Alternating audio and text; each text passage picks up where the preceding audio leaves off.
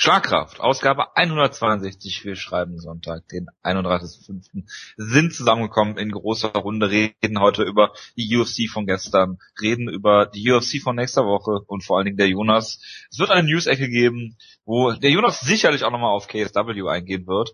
Und äh, ja, World Series of Fighting haben wir vielleicht auch noch im Programm. Ich begrüße zu meiner linken äh, besagten Jonas. Und zu meiner rechten den Wutke. Guten Abend. Ja, fangen wir an mit dem äh, Main Event von gestern Abend. Carlos Condit gegen Thiago Alves ist gestoppt worden in der äh, Ringpause zwischen der zweiten und dritten Runde. Ich glaube, wir müssen nicht darüber reden, dass es eine gerechtfertigte Stoppage war. Ähm, reden wir über den Kampfverlauf. Jonas, äh, du fängst bitte mal an, wenn ich das einfach mal so bestimmen darf. Ähm, ja, Carlos Condit wieder der alte Condit in der ersten Runde gewesen oder äh, noch mit Anlaufschwierigkeiten? Ähm, jein. Also auf der einen Seite, er hat die Runde möglicherweise, also man kann die sicherlich an Alves geben, würde ich mal sagen. Es war eine relativ ausgeglichene Runde. Äh, beide haben eigentlich 10-10. Weiß ich jetzt nicht, aber es war halt eine solide Runde. Condit sah jetzt nicht unbedingt wie der alte aus, so komplett, aber irgendwie auch schon, weil Condit braucht halt oft eine Weile. Ich meine, ich, ich meine mich zu erinnern, dass er die erste Runde gegen Martin Kempen damals im zweiten Kampf auch relativ klar verloren hat ja. und ihn dann auseinandergenommen hat. Also er braucht halt oft eine Weile. Und das Ding bei Condit ist Nick halt... Nick Diaz, never forget. Ja, Nick Diaz hat ganz klar Runden 1, 2 und 5 gewonnen, da brauchen wir gar nicht drüber reden. Ähm, aber er braucht halt oft so eine Weile, um warm zu werden und vor allem das Ding bei Condit ist halt nach hinten raus wird er einfach immer besser, weil er einfach nicht müde wird und immer weiter Gas gibt. Von daher in der ersten Runde sah Alves fand ich auch eigentlich ziemlich gut aus. Also Alves sah auch absolut nicht schlecht aus in dem Kampf, bis er bis halt sein Gesicht explodiert ist. So. Und von daher war es eine unterhaltsame Runde. Wie gesagt, man kann sie an Alves geben. Es war relativ ausgeglichen, wie ich fand. Und dann kam halt dieser absurd aussehende Elbow, wo er irgendwie die Distanz mit so einem Elbow geschlossen hat und dann ist halt Alves, wie gesagt, das Gesicht explodiert. Er hat ihm, glaube ich, mehr oder weniger die Nase in die, in die Stirn reingeschoben. Es sah sehr, sehr ekelhaft aus, diese ganzen Bilder danach. Und dann hat Condit halt genau das gemacht, was er perfekt kann, sobald er halt ähm, Takedowns. Ja, genau. So, sobald Condit halt merkt, dass äh, da eine Möglichkeit zum Finish besteht, ist er halt vollkommen unnachgiebig und ist dann. Carlos. Was? Ich, ich wollte eigentlich nur sagen, Carlos Condit ist der Scott Steiner der UFC. Das musst du jetzt bitte erklären. ja, also ich gerade auch nicht. Wunderbare er Ach so, ja, äh, absolut. Und er hatte eine 140-prozentige Chance zu gewinnen, bestimmt vorher auch. Ich weiß nicht, wo seine Mathematikkenntnisse sind. Das kann ich dir auch nicht sagen. Nee. Aber Thiago Alves war mal fett. Ja. Gut. Möchtest ja, du weitermachen, oder? Nein. Also, schade. Mach du jetzt. Ja, da hat er halt diesen wunderbaren Suplex gezeigt. Ähm, er hat ihn am Boden furchtbar mit Schlägen eingedeckt. Er hat einfach nicht locker gelassen. Das ist halt das, was Condit perfekt macht. Er hat auch scheinbar diese, ich weiß gar nicht, hat er früher schon so viele Elbows gezeigt? Das ist mir irgendwie gar nicht so aufgefallen. Nein, aber bitte. Vielleicht äh, haben äh, Greg Jackson und Michael Winklejohn sich den Jordan Mean Kampf angeguckt. Das könnte natürlich sein, ja. Das ist ein sehr gutes Argument, weil da Jordan Mean auch viel Erfolg hatte mit Elbows und generell hat sich Condit bestimmt einfach gedacht, Elbows sind großartig, ich bin großartig, ich sollte mir Elbows zeigen. Chris Whiteman ist großartig. Ja, das sowieso und dann hat er das halt gemacht und es war großartig, wie er, wie er die gemacht hat. Also gerade diesen ähm, den ersten Elbow, mit dem er ihn gedroppt hat, den muss man sich äh, vielleicht nochmal im Replay ein paar Mal angucken. Das war wirklich extrem gut gemacht.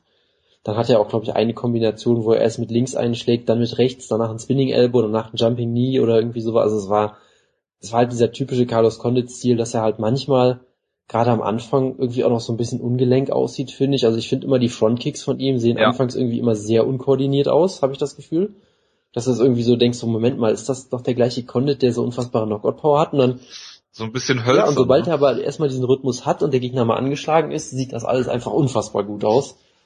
Und von daher, ich fand die Stoppage jetzt auch überhaupt nicht antiklimatisch, weil das war halt ein absolutes Feuerwerk, was Condit da am Ende der zweiten Runde gezeigt hat. Und das war auch für mich ein vollkommen befriedigendes Kampfende. Und von daher, ich freue mich wahnsinnig, dass Condit wieder da ist. Er ist sicherlich einer der unterhaltsamsten Kämpfer, die man sich überhaupt vorstellen kann. Und ich bin sehr gespannt, wie es mit ihm weitergeht. Der hat sogar von 7000 Händen Applaus gekriegt. Als Besieger eines brasilianischen Kämpfers. Gar nicht jeder von sich behaupten. Bitte, Wutke. Ja, das ist schon beeindruckend, dass du mich mit deiner Mathematik gerade äh, völlig nervös gemacht hast, weil ich mir ah ja, zwei Hände haben wir dort. Ja, Siehst du, ich hab's noch nicht mal verstanden. Und ich erst so dachte, ja. Oh Gott. Entschuldigung. So, ich, sowas werde ich nie wieder bringen. Es ist später am Abend, ja, wissen wir doch. Ja, ist richtig. Nein, es, ich, ich habe mich sehr gefreut. Wie Carlos Condit kam ja, wie gesagt, wunderbar zurück. Und wir haben wieder mal eine Sache festgestellt. Du darfst mit Carlos Condit niemals in irgendeinen Schlagabtausch gehen, wo er wirklich mal so einen schönen Haken zeigen kann oder andere Schläge. Eigentlich generell keine, Schla äh, keinen Schlagabtausch mit Carlos Condit eingehen, weil der knockt dich zum Boden. Seine Knockout-Power ist immer noch da. Und er hat hier wirklich die Nase von Thiago Alves brutal zerstört. Ich meine, aktuell hat er den Nickname aus einem anderen Film, mehr oder weniger, der nicht Oscar nominiert war. Ich finde, dass er sich jetzt da ein Upgrade verdient hat zu einem Oscar nominierten Oh Nickname. Nämlich, ja. ich Ultimate Soldier nennen. Nein, nein, nicht Universal Soldier. Ich weiß gar nicht, ob Universal Soldier irgendwie mal für Effekte oder sowas nominiert war. Nein, er sollte einen anderen äh, Oscar-nominierten Film haben, denn er hat ja, mit dieser Aktion hat ja äh, Nicolas Cage jemanden umgebracht in den ersten Minuten von Con Air, in dem er ja jemanden mit der, mit der flachen Hand die, die Nase ins Gehirn gerammt hat. Carlos Was- Con Erdit oder was? Genau, Carlos Con Air Condit ist ein viel besserer Nickname und ist, wie gesagt, auch, ist auch ein viel besserer Film. Auch Er viel könnte auch Werbung für könnte auch Werbung für Klimaanlagen machen und sich Carlos Aircon Dit nennen. Das ist dann wahrscheinlich möglich, aber es ist dann weniger Nick Cage-lastig. Und deswegen wollen wir ja hier mehr durchspringen. Also ja, es war ähm, traumhaft zu sehen, wie die Nase dann wirklich überhaupt nicht mehr vorhanden war. Die war ja in der Stirn von ähm, Thiago Alves und es war auch immer schön, die Ecke zu sehen, die er dann ähm, auf den Ring, äh, auf den Ringarzt eingesprochen hat. Er sagt, dass er ist völlig in Ordnung. He's fine. Und äh, es war schön, dass der Ringarzt dann nicht dazu entschieden hat, nee, ich glaube, die Nase ist weg und wenn ihr will jetzt nicht aufhören, dann kann er irgendwann vielleicht gar nicht mehr durchatmen. Und ja, das ist der Kampf abgebrochen. Ich meine, Carlos Condit ist immer noch einer der unterhaltsamsten Kämpfer. Thiago ist seine erste Runde ziemlich gut aus. Aber am Ende ist Carlos Condit einfach der bessere Kämpfer. Und wie gesagt, wenn er, wenn er schon einen Kampf äh, Takedowns rausholt, ja, gerade so einen wunderschönen Belly to Belly Suplex, dann weißt du, dass er auf dem besten Niveau seines Lebens aktuell ist. Und vielleicht hat er sich sogar wirklich damit fast noch einen Teileshot verdient. Ich weiß nicht, ob Thiago Alves auf dem Beach-Niveau ist. Ich glaube eher nicht. Deswegen hoffe, hoffe ich, dass Carlos Ein Glück wurde der genamedroppt. Ja, Matt Brown hat sich ja schon den Sieger gewünscht. Ja, Also- das, das finde ich finde es auch völlig richtig. Hat Matt Brown noch keinen Kampf? Er kämpft gegen Termins jetzt. Achso, ja gut. Das dauert aber noch, oder? Ich weiß nicht, wann der Kampf ist gegen Matt Brown 2.0, aber das 1.0 Update wird da auch sowieso gewinnen, deswegen kann er gegen Carlos Condit antreten. Jonas. Ja, bitte. Ja, was wollen wir jetzt mit Carlos Condit machen? Title Shot oder Matt Brown oder Also, Tarek der? Kampf gegen Matt Brown. Damien Meyer hat Muki Alexander, glaube ich, gefordert. Ja, was? Damien Meyer, ich habe halt auch erst mal, erst mal gedacht, will der, dass Damien Meyer umgebracht wird, aber dann dachte ich mir so, hey, ja, Meyer am Boden, ja, hm, okay, also auch das wäre sicherlich kein schlechter Kampf. So, äh, Tarek Seferdin wäre natürlich auch super, wird leider nicht stattfinden, weil Tarek Seferdin sich für UFC Belgien erstmal schonen muss, damit ich auch diese Anspielung nochmal rausgebracht habe. Ja, wir, wir müssten, wir müssen, möchten die Anspielung halt mal schnell aus dem Weg schaffen, damit wir dann normal weitermachen können. Ähm, Games. genau, und ähm, Einschlagen, einschlagen, einschlagen. sehr gut, sehr gut, jetzt äh, haben wir es bald durch. Nee, also von daher, Nein. das wäre sicherlich eine Sache. Und das Ding ist halt, gerade wenn Roy McDonald den Titel gewinnt, könntest du argumentieren, hey, Condit hat ihn schon mal besiegt, ne, könnte man vielleicht ganz gut aufbauen, den Kampf so. Ich denke mir halt trotzdem, ein Sieg über einen Gegner, der nicht in den Top 15 war, ist doch nicht in den Top 15, nee. Doch, auf, Top, Doch, auf, auf Top Platz 12, 12. Verzeihung. Ähm, ja, das reicht eigentlich nicht für einen Title-Shot bei aller Liebe und davor hat er, glaube ich, drei der vier letzten Kämpfe verloren, meine ich, die natürlich alle sehr eng waren gegen absolut Top-Leute und so. Ich möchte jetzt Condit nicht schlecht machen, aber ich denke mir halt schon, ein Kampf mehr wäre sicherlich schon ganz nett, so. Aber Ja, ich sag mal so, es ist halt schwierig, weil äh, wenn du dir anguckst, die Division, du hast Johnny Hendricks gegen hat er schon gekämpft, Roy McDonald hat er auch schon, Ty Woodley hat er auch schon gegen gekämpft. Obwohl, der King könnte noch mal kämpfen, das war ja wegen einer Verletzung. Ja, er wurde halt klar besiegt, so. Das ist wie, Ja, gib ihm halt einen fünf Runden Ja, also Matt Brown wäre halt für mich am sinnvollsten, Damien Meyer ginge auch. Dong Jung Kim wäre jetzt ein Rematch, was glaube ich die Welt nicht unbedingt braucht. Das braucht. Ähm, Das braucht auf jeden Fall Dong Jung Kim nicht. genau, äh, Jake Ellenberger könnte man auch machen, weil die ja auch noch ein, Ah, genau, Rematch. ja, das war auch ein umstrittener Kampf damals, aber halt, wenn du da, darunter gehst, wird's halt ein bisschen, also du kannst ihn jetzt nicht gegen Neil ja, genau. Du kannst ihn jetzt nicht gegen Neil Magny stellen, also von daher, Warum nicht? Ja, ja.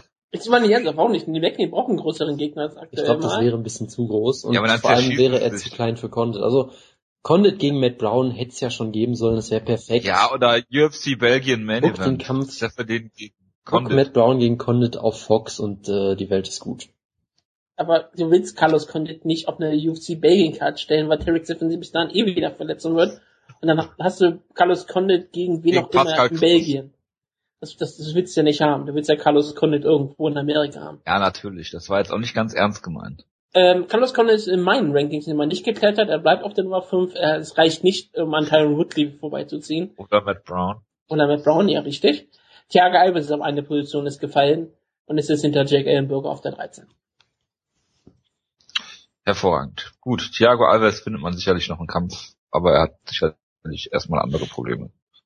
Zum Beispiel Er- sein Gesicht wiederherzustellen. Ich würde ganz, ich, ich, ich, es sind, gibt Leute, die sagen, es sollten nicht Sieger- und Verlierer-Matchups geben. Aber ich möchte Thiago Alves gegen Steven Wonderboy Thompson. Der wird ja auch verlieren sein. Bist du das wäre ja Nein, er wird ja Niederlage gewinnen. gegen Niederlage. Nein, er gewinnt ja. Ach, ist das so? Wann kämpft er denn? Was? Wann kämpft er denn? Ich weiß nicht, ich weiß, ich weiß nur, dass er theoretisch gegen Jack Ellenberger kämpfen soll. Ich aber immer noch die Hoffnung habe, dass die UFC Einsicht hat. Wieso? Mit Jake Ellenberger, weil er dann klar deklassiert wird von, vom exzellenten Nein, es soll einfach mal echte äh, Gegner Steven für Steven Wonderboy Thompson geben und nicht Leute geben, die aktiv den Kampf nicht suchen. Okay. So wie ein gewisser Oliveira. Zwar nicht Charles. Okay. Das sind ja hervorragende Überleitungen zu Featherweight-Kämpfen, die im Common Event standen. Äh, Charles Oliveira gegen Nick Relentless. Dann mehrere, schon mehrere Kämpfe im Co-Main Event. Bitte was? Mehrere Kämpfe im Co- im Co-Main Event standen. Ja. Es standen zwei Kämpfer im Common Event. Charles Oliveira gegen Nick Lenz. Relentless. Wutke, du bist ja Nick Lenz-Fan und ich denke, du hättest dich über den Upset sehr gefreut. Äh, trotz Serientäterspiel äh, für Nick Lenz sah es ja äh, zumindest in der zweiten Runde sehr, sehr gut aus.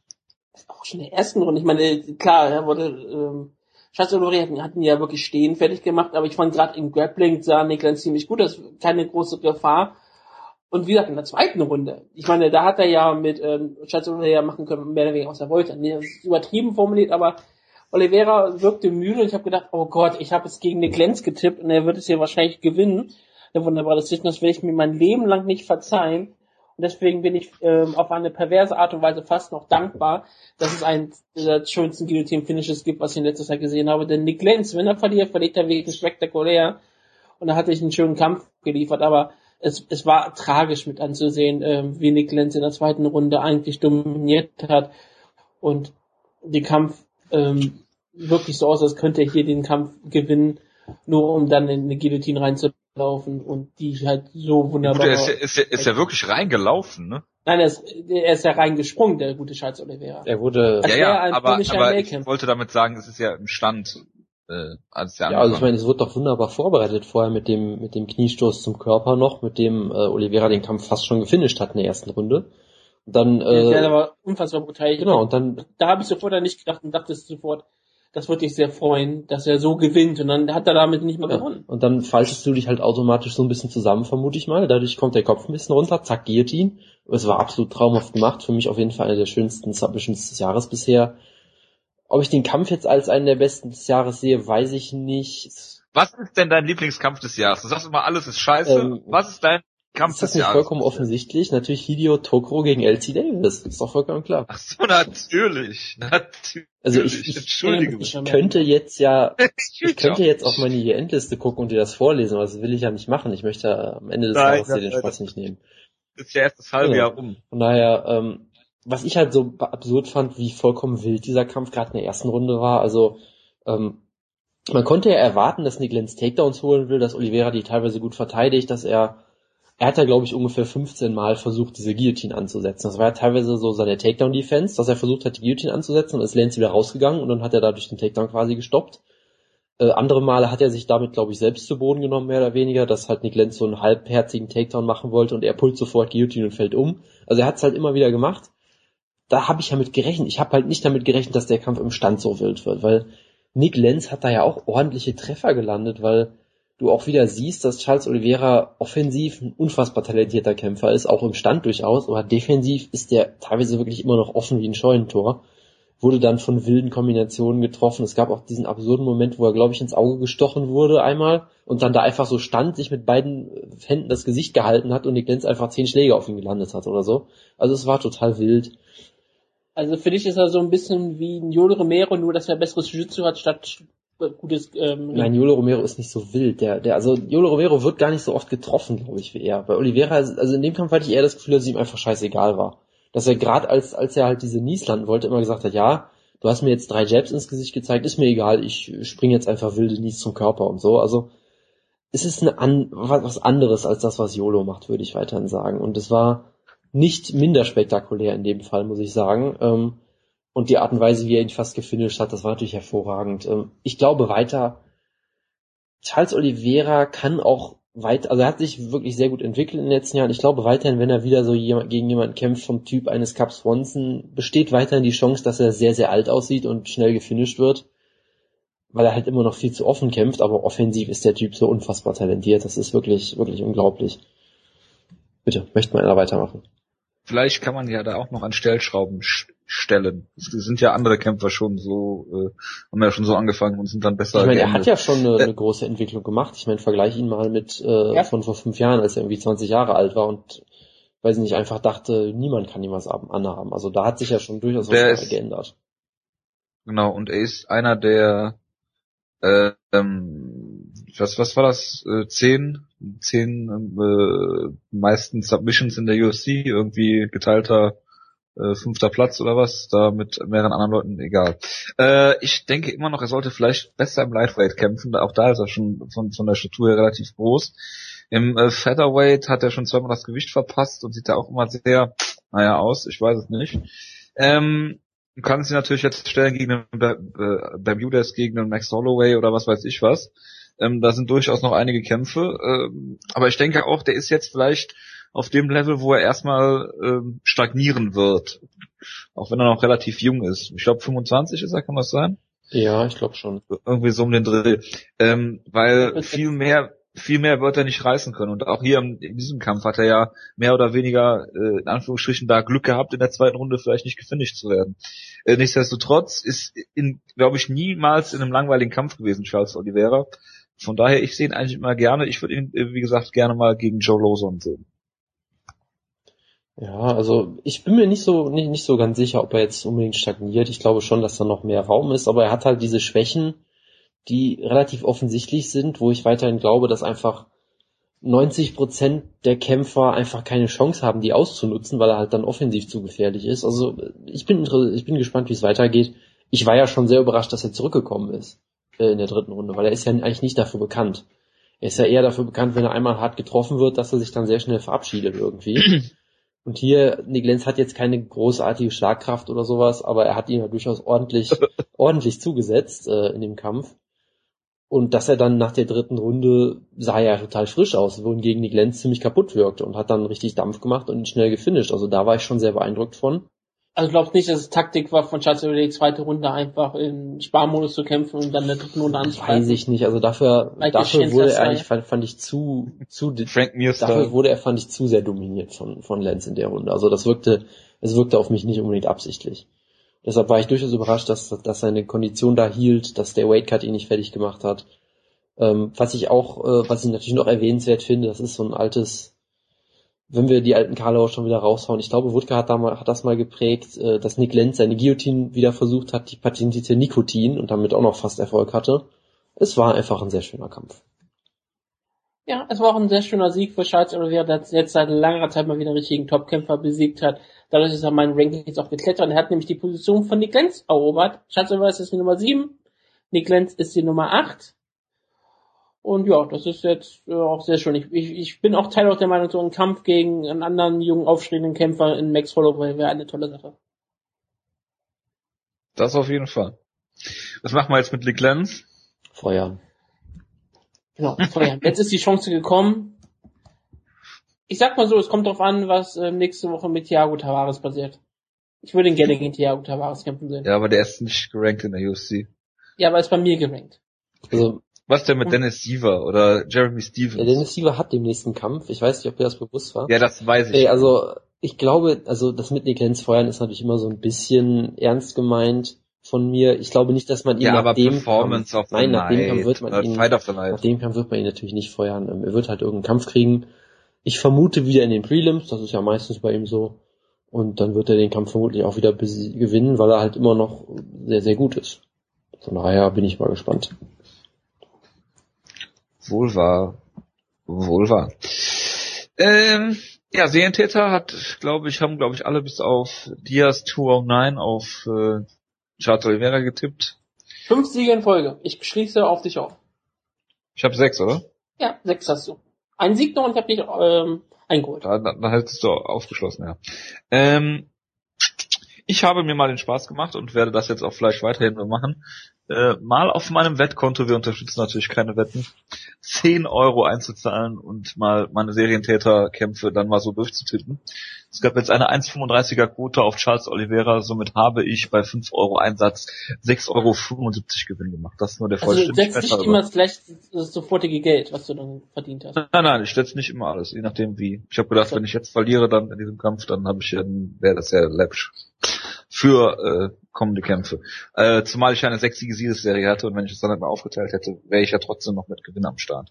Warten wir mal ab. Ich nehme mal ja an, dass ich hoffe ja, dass beim nächsten äh, beim nächsten Fight Night Tim Boach gegen Dan Henderson unser Serientäterkampf ist, damit Jonas darüber reden wird. Ja, wir können mal gespannt sein. Der wird sogar so in den Kampf gehen, das macht er ja immer. Natürlich. Ich ist wollte dann eigentlich so wie sagen, aber dann geht's los. immer vom Protest reden, aber dann an den nichts tun. Genau. Der Wolfgang Niersbach von Schlagkraft. Ich verstehe zu wenig von Fußball, um das zu verstehen, aber ich, ich bin einfach mal Brauchst du interessiert. nicht, dass du die Leute bei der FIFA auch Okay, nicht. Ich, ich Machen wir weiter mit- gegen diesen Vergleich ein. tu das. Äh, Alex Oliveira gegen äh, KJ Moons.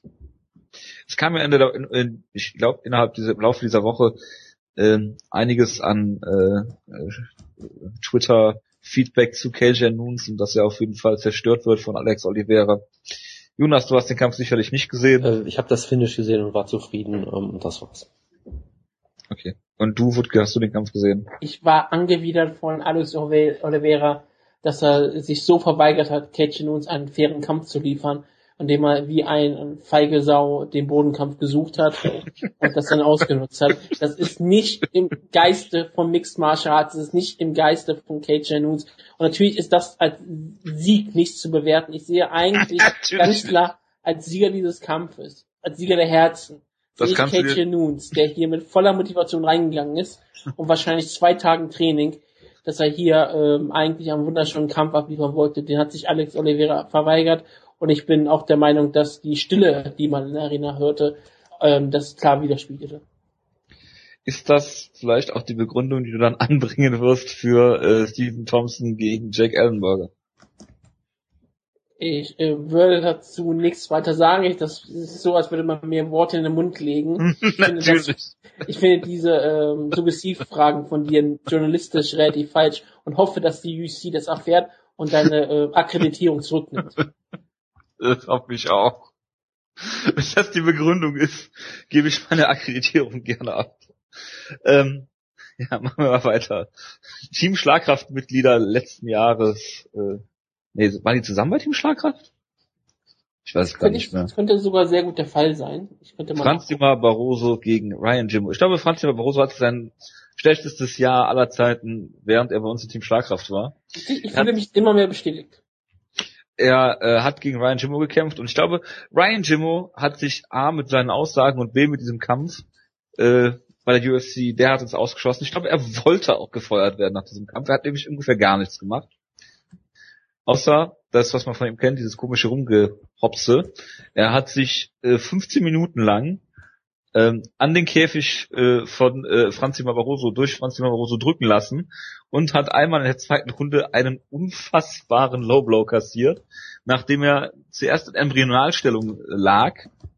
Dann wurde ihm ein, wie soll man sagen, Kotzeimer dargereicht mit Reebok Sponsorship laut Super Carlo und ähm, äh, Ryan Jimmo hatte fünf Minuten Zeit, sich zu erholen, hat sie völlig ausgenutzt. Ist natürlich niemand äh, hingegangen, hat gesagt, der Kampf muss abgebrochen werden, inklusive Ryan Jimmo natürlich selbst auch nicht. Ähm, okay, ist schon abgebrochen, das ist schon schlimm genug. Genau, natürlich, das wollte ich auch gerade sagen. Dann äh, sollte der Doktor sogar nochmal kontrollieren, ob äh, das Suspensorium, ein Wort, was ich diese Ausgabe unbedingt unterbringen wollte, schon bevor der Kampf stattgefunden hat, äh, noch in Ordnung ist, hat er wohl gemacht und äh, der Ringrichter ist natürlich hingegangen, hat sich entschuldigt dafür, dass er überhaupt mit Franz Barroso spricht und sagte, ja, das kann natürlich passieren, äh, ist überhaupt kein Problem, kannst du gerne wieder machen und dann ging der Kampf weiter und äh, ja, Ryan Jimmo hat sich wieder von Franz Barroso an den Käfig drücken lassen und hat den Kampf verloren. Darf ich mal kurz äh, was einwerfen? Ich habe den Kampf natürlich nicht geguckt, äh, warum sollte ich auch? Ich habe aber, weil ich dir ich hab, habe. Ja, ich bin deswegen auch, da bin ich immer noch nicht drüber hinweg. Das werde ich ewig äh, verübeln. Ich habe aber einen Fun Fact. Laut Twitter äh, konnten sich Leute nur an einen weiteren Kampf erinnern, bei dem dieser Kotzeimer rausgebracht wurde wegen einem Low Blow. Wutke, weißt du es zufällig? Es hatte, Gabe Gonzaga war involviert als Täter und weißt du, wer das Opfer war? Ähm, soll ich den, soll ich den Tipp geben? Sein ehemaliger Trainingspartner von Brock Lesnar. Ich weiß es. Ja, aber ich will Wutke, dass er den Namen ausspricht. Mann, Wutke! Ah, ja. Es war bestimmt Pat Berry, nicht wahr? Oh. oh. Chris Tottenscherer. Chris Tuschenscherer, der war, der war auch neu. Ja. Das ist auch eine interessante neue Aussprache. Ja, äh, mehr kann ich zu dem Kampf auch nicht sagen. Außer dass ich den Kampf natürlich. Ähm, Scherer ist natürlich das Johanna Jedrzejczyk dieses Podcast. Ich habe natürlich äh, den Kampf nicht geguckt, aber ich score ihn 29,5 zu 27,5 für Barroso. Weil, weil ich denke, zum Abschied von Ryan Jimbo, der jetzt sicherlich gefeuert wird, muss ich nochmal Halbpunkte benutzen. Und bei Bellator sein Rematch gegen Sukoju kriegt. Da ist drauf zu hoffen. Ich bin ja. nicht mal sicher, ob Ryan Jimbo jetzt wirklich entlassen wird. Vielleicht ist jetzt so, die UFC möchte jetzt zeigen, okay, äh, wir sind eine amerikanische Firma, wir lieben äh, Meinungsfreiheit und wir haben deswegen auch keine Konsequenzen für Meinungsfreiheit und sagen, hey, mein Jimmo, wir lassen dich in der weiteren UFC und du kämpfst jetzt gegen ganz andere. Rampage Jack. Du willst es ja nicht belohnen. Nee, du willst ja, dass er verprügelt wird. Du kämpfst jetzt in auf europäischen Cards gegen europäische Light Heavyweights. Jan Blachowitz steht bereit. Gott. Das ist kein, kein Problem. Ähm, ich, ich, ich muss sagen, ich hatte mich eigentlich ähm, sehr aufgeregt über den Low Blow, bis mir einfiel, dass ich Ryan Jimmo gerankt habe und er verloren hat. Ich, ich hatte schon so riesen Probleme, Ryan Jimmo zu ranken und hatte dann Tränen vergossen, ähm, dass ich bald jemand anders reinholen muss. Und es konnte ja nicht Franz Barroso sein, der gegen Hans Stringer verloren. Das geht natürlich nicht. Deswegen sage ich nochmal, Franz Barroso ähm, ist eigentlich jetzt unser neues Seelentier, wenn es Alexander Elemenko nicht mal sein kann. Ich meine, wer hier so äh, eklatant cheatet, das ist ja genauso, wie wir es hier immer fordern. Wir als Allgemeiner. Du kannst nicht als Martial Art cheaten, wie du möchtest. Ich sag, ich sag ja auch immer, wir sagen ja auch, man sollte das trainieren, ähm, Low Blows und äh, Eye Pokes und Käfiggreifen, das ist ganz klar ähm, Trainingsregiment, das muss man vorsch vorschieben. Ich glaube, wenn das Extreme Couture wieder auspacken würde, dann würde das Team wieder richtig erfolgreich sein. Und äh, das sollte man mehr einführen. Franz Maboso ist hier das beste Beispiel, hat äh, Ryan Jimmo einen brutalsten Low gezeigt, hat den Kampf danach gewonnen. Das ist, äh, sollte Schule machen. Und deswegen ist Ryan Jimmo jetzt aus den Rankings rausgeflogen und die neue Nummer 15 ist ähm, Sean O'Connell. oh Gott. Nach zwei Siegen in Folge kann ich ihn das nicht ähm, verwehren. Ja gut, er ist ja auf dem Weg in die Top Ten, das ist eigentlich klar. In Light Heavyweight ist er nur ein Sieg, glaube ich, davon entfernt. Ja. Gut. Francisco Trinaldo gegen Norman Parker hat, glaube ich, niemand gesehen, hoffe ich. Äh, wir haben den Kampf ja laut Jonas sowieso schon mal gesehen, als er gegen Gleison Timo gekämpft hat, aber diesmal ja. hat er wieder verloren. Ja. Mm, Darren Hill gegen Wendell Oliveira. Da war ein schönes Finish dabei. Ja, kann man dazu glaube ich nicht sagen. Du kannst das Finish ja kurz für die Hörer beschreiben. Es gab Elbows am Boden. Siehst du? Und er hat ihn ausgenockt dann mit, mit einem, also kein TKO, sondern wirklich ein K.O. mit Elbows. Also es war sehr, sehr, sehr schön und brutal anzusehen zugleich. Hat natürlich keinen Bonus dafür bekommen. Das ist ja auch keine Submission gewesen. Äh, Performance of the Night ist unabhängig. Ich weiß, aber es waren zweimal Submission, deswegen wollte ich das. Ja. ja. Ähm, Ja, genau. Honey Jason gegen Damon Jackson per Dreieck.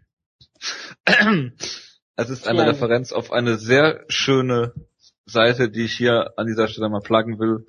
MMABuddy.com. Äh, es ist eine sehr schöne Kombination aus verschiedensten Sprachen, die ich nicht zuordnen kann, aber es ist auf jeden Fall, liest sich sehr lustig. Zum Beispiel hat Carlos Condit den Hauptkampf gegen Thiago Alves per Arztstillstand gewonnen. Aber zum Morgen zuerst Herzstillstand gelesen. War ein bisschen erschrocken. Ähm, ja, und äh, die äh, literale Übersetzung von äh, ähm, Triangle ist scheinbar Dreieck hier und die Art ist Vorlage. Also Ronnie Jason hat J Damon Jackson durch Vorlage in Klammern Dreieck besiegt. Also ich, ich, Kann ich jedem also ich habe den Kampf nicht gesehen, äh, von daher ähm, Ich auch nicht. muss ich, muss ich der, das Einzige, was ich jetzt muss ich der Seite einfach mal glauben und äh, bin, bin sehr beeindruckt, dass äh, Geometrie auch im Octagon gut funktioniert scheinbar. Ja. Das war eine wunderschöne Mounted Triangle, die ja ähm, bei Twitter sehr gelobt wurde. Manche Leute haben das mit Pancrase Camp verglichen, weil so, weil Damon Jackson alles versucht hat, dass das so spektakulär aussah wie möglich, obwohl es natürlich nicht abgesprochen war. Ähm, hat sich lange Zeit der, der, der, dem Triangle widersetzt, aber je häufiger er sich gedreht hat, je häufiger er auf dem Bauch, auf dem Rücken, auf dem Bauch lag, umso mehr wurde die Triangle tiefer und irgendwann musste er tappen. War ein schöner Kampf ein schönes Finish. Also das sollte man sich angucken. Es war eigentlich eine wirklich wunderschöne Sache. Mounted Triangles sind sowieso mal sehr geil. Muss man ganz klar sagen. Also es war quasi ein Godofredo Pepe-esker esker Sieg oder wie? Das ja, sind über Poirier. Über wen müssen wir reden? Über Godofredo Pepe? Ich weiß nicht warum, aber ich freue mich schon sehr drauf. Warum in Gottes Namen? War der in irgendeiner Corner oder was? Wirst du ja gleich erfahren, Mensch. Gottes, ich will das gar nicht erfahren. Aber ich bin schon ein bisschen neugierig. Tschüss hier von Mia gegen Wilson Reis. Er hat den, Ich hoffe, das habe ich mal hat den gesehen. Kampf aus von mir irgendwer gesehen. Sehr Nein. gut. Ich wirklich. das muss Wutke hat das. Finish, es gab kein Finish, also hat Wutke Also es war, gesehen. ähm, Ich habe ein bi- bisschen vom Kampf gesehen, aber ich, ich war gespoilt. Ich habe mir die ganze Karte gespoilt, bis auf die beiden, ähm, Main, bis auf die beiden Main Events, weil die mich haben mich am meisten interessiert. ja, also es war ein solider Kampf, der so ein bisschen enttäuschend war, muss ich sagen, weil leider haben sie halt zu Großteilen gestrikt und das ist bei beiden jetzt nicht so wahnsinnig toll. Auch wenn sich sicherlich Formiga da deutlich verbessert hat, aber er hat halt keinen spektakulären äh, Stil im Stand.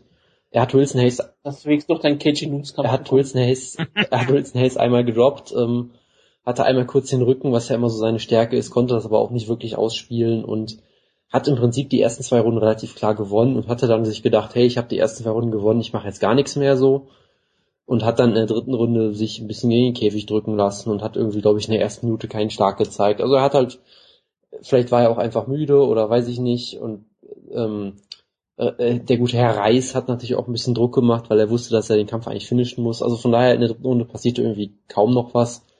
Von daher, es gab ein paar, also wenn der Kampf mal zu Boden ging, war es sehr unterhaltsam, weil es halt beides hervorragende Grappler sind. Da gab es ein paar sehr schöne Scrambles. Aber zu großen Teilen war der Kampf jetzt nicht besonders unterhaltsam, muss man leider sagen. Also es war okay. Für so, für so Puristen wie mich war der Kampf durchaus akzeptabel und annehmbar. Aber ich glaube, für die breite Masse der Fans war es jetzt eher nix. Und es waren War es ein Flyway-Kampf? ja, es war ein, es war ein überdurchschnittlich flyweightiger Flyweight-Kampf. Der äh, von den Fans auch ziemlich stark ausgebucht wurde, obwohl beide Brasilianer sind. Also es war halt das, was man sich so. Brasilianer möchten ja nicht, dass Brasilianer gegen andere Brasilianer kämpfen. Das weißt du doch. Sie wollen auch nicht, dass Brasilianer verlieren, weil dann ist die Halle immer komplett still und also es ist halt schwierig, die äh, Fans in Brasilien irgendwie zufriedenzustellen. Das ist sowieso eine totale, brutale Eigenschaft der Brasilianer. Also egal was spektakuläres passiert, wenn es gegen Brasilianer ist die Halle sofort still. Das War ja zum noch Glück keiner viele da. Publikum in der Welt so erlebt. Tja. Ja, aber es ist halt die Art und Weise. Ähm, ich habe, wie gesagt, von Kampf nicht viel gesehen, deswegen tue ich auch nicht so. Ich kann nur sagen, dass es auf jeden Fall ein großer Sieg sozusagen war ähm, in den Rankings für José Formiga. Deswegen klettert der gute Das Silva, wie ich ihn jetzt nennen muss, auf, auf die drei bei mir. Er hatte damit ähm, John Lineker und Ali Bagautinov abgehängt. Was glaube ich auch relativ fair ist, weil einer davon ist sowieso gesperrt. Das ist korrekt. Und der andere kämpft bald nicht bei Flyweight, also deswegen. Ja. Niklas Dalby gegen äh, einen gewissen Herrn Dos Santos habe ich sogar beiläufig diese Nacht noch geguckt, war totenlangweilig. Ähm, und Brian Stan hat die ganze Zeit über äh, Dänen philosophiert, dass Dänen ja jetzt auch das Zeichen dafür sind, dass Martial Arts in der ganzen Welt verbreitet sind, wo ich mir denke, Martin Kempman kämpft seit gefühlt 20 Jahren in der UFC. Das nur nebenbei. Ähm, dann kam es zu Jonas Lieblingskämpfer. Also ich möchte, ich möchte ganz kurz erwähnen, ähm, Patrick Wyman war großer Fan von dem Kampf mit Dalby, deshalb hast du bestimmt Unrecht, aber ich habe ihn auch nicht gesehen. Ja, das spricht auch für den Kampf nicht.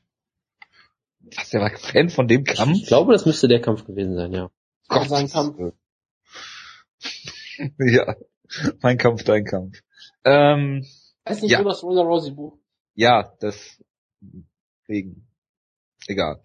Äh, Mirsad Bektic, äh, der Stolz von Bosnien-Herzegowina gegen Lukas. Martins, genau. Ähm, ja, Jonas, willst du darüber reden? Oder soll ich kurz Ähm, ich kann natürlich sagen, dass äh, Mirsad Bektic hier sehr, sehr gut aussah. Also die erste Runde habe ich als 10-8 gesehen. Er hat ihn eigentlich komplett auseinandergenommen. Ähm, von daher hat eigentlich im Stand auch so durchaus gut ausgesehen mit schnellen Kombinationen ähm, äh, brilliert, die auch alle ziemlich gut getroffen haben. Und dann kam halt der Takedown scheinbar komplett überraschend. Und er hat problemlos seine Takedowns durchgezogen im Prinzip. Und am Boden konnte er halt im Prinzip machen, was er wollte. Also da hatte, hatte der Gegner überhaupt keine Antwort und hat ihn dann halt ziemlich verprügelt. Es, es gab ja auch eine ziemlich fiese Wunde am Auge, wo ich schon dachte, der Kampf wird jetzt vom Doktor abgebrochen oder sowas. Es ist unmöglich, dass die in der zweiten Runde gegen den Kampf eigentlich so wie es aussieht. Ja, ne? irgendwie schon. Und äh, und dann hat sich Bektic halt gedacht, ja gut, ich habe jetzt keinen Bock mehr, hat ihn dann zu Boden geschlagen mit äh, zehn Sekunden in der ersten Runde oder irgendwie sowas, hat halt wilde Schläge am Boden gelandet.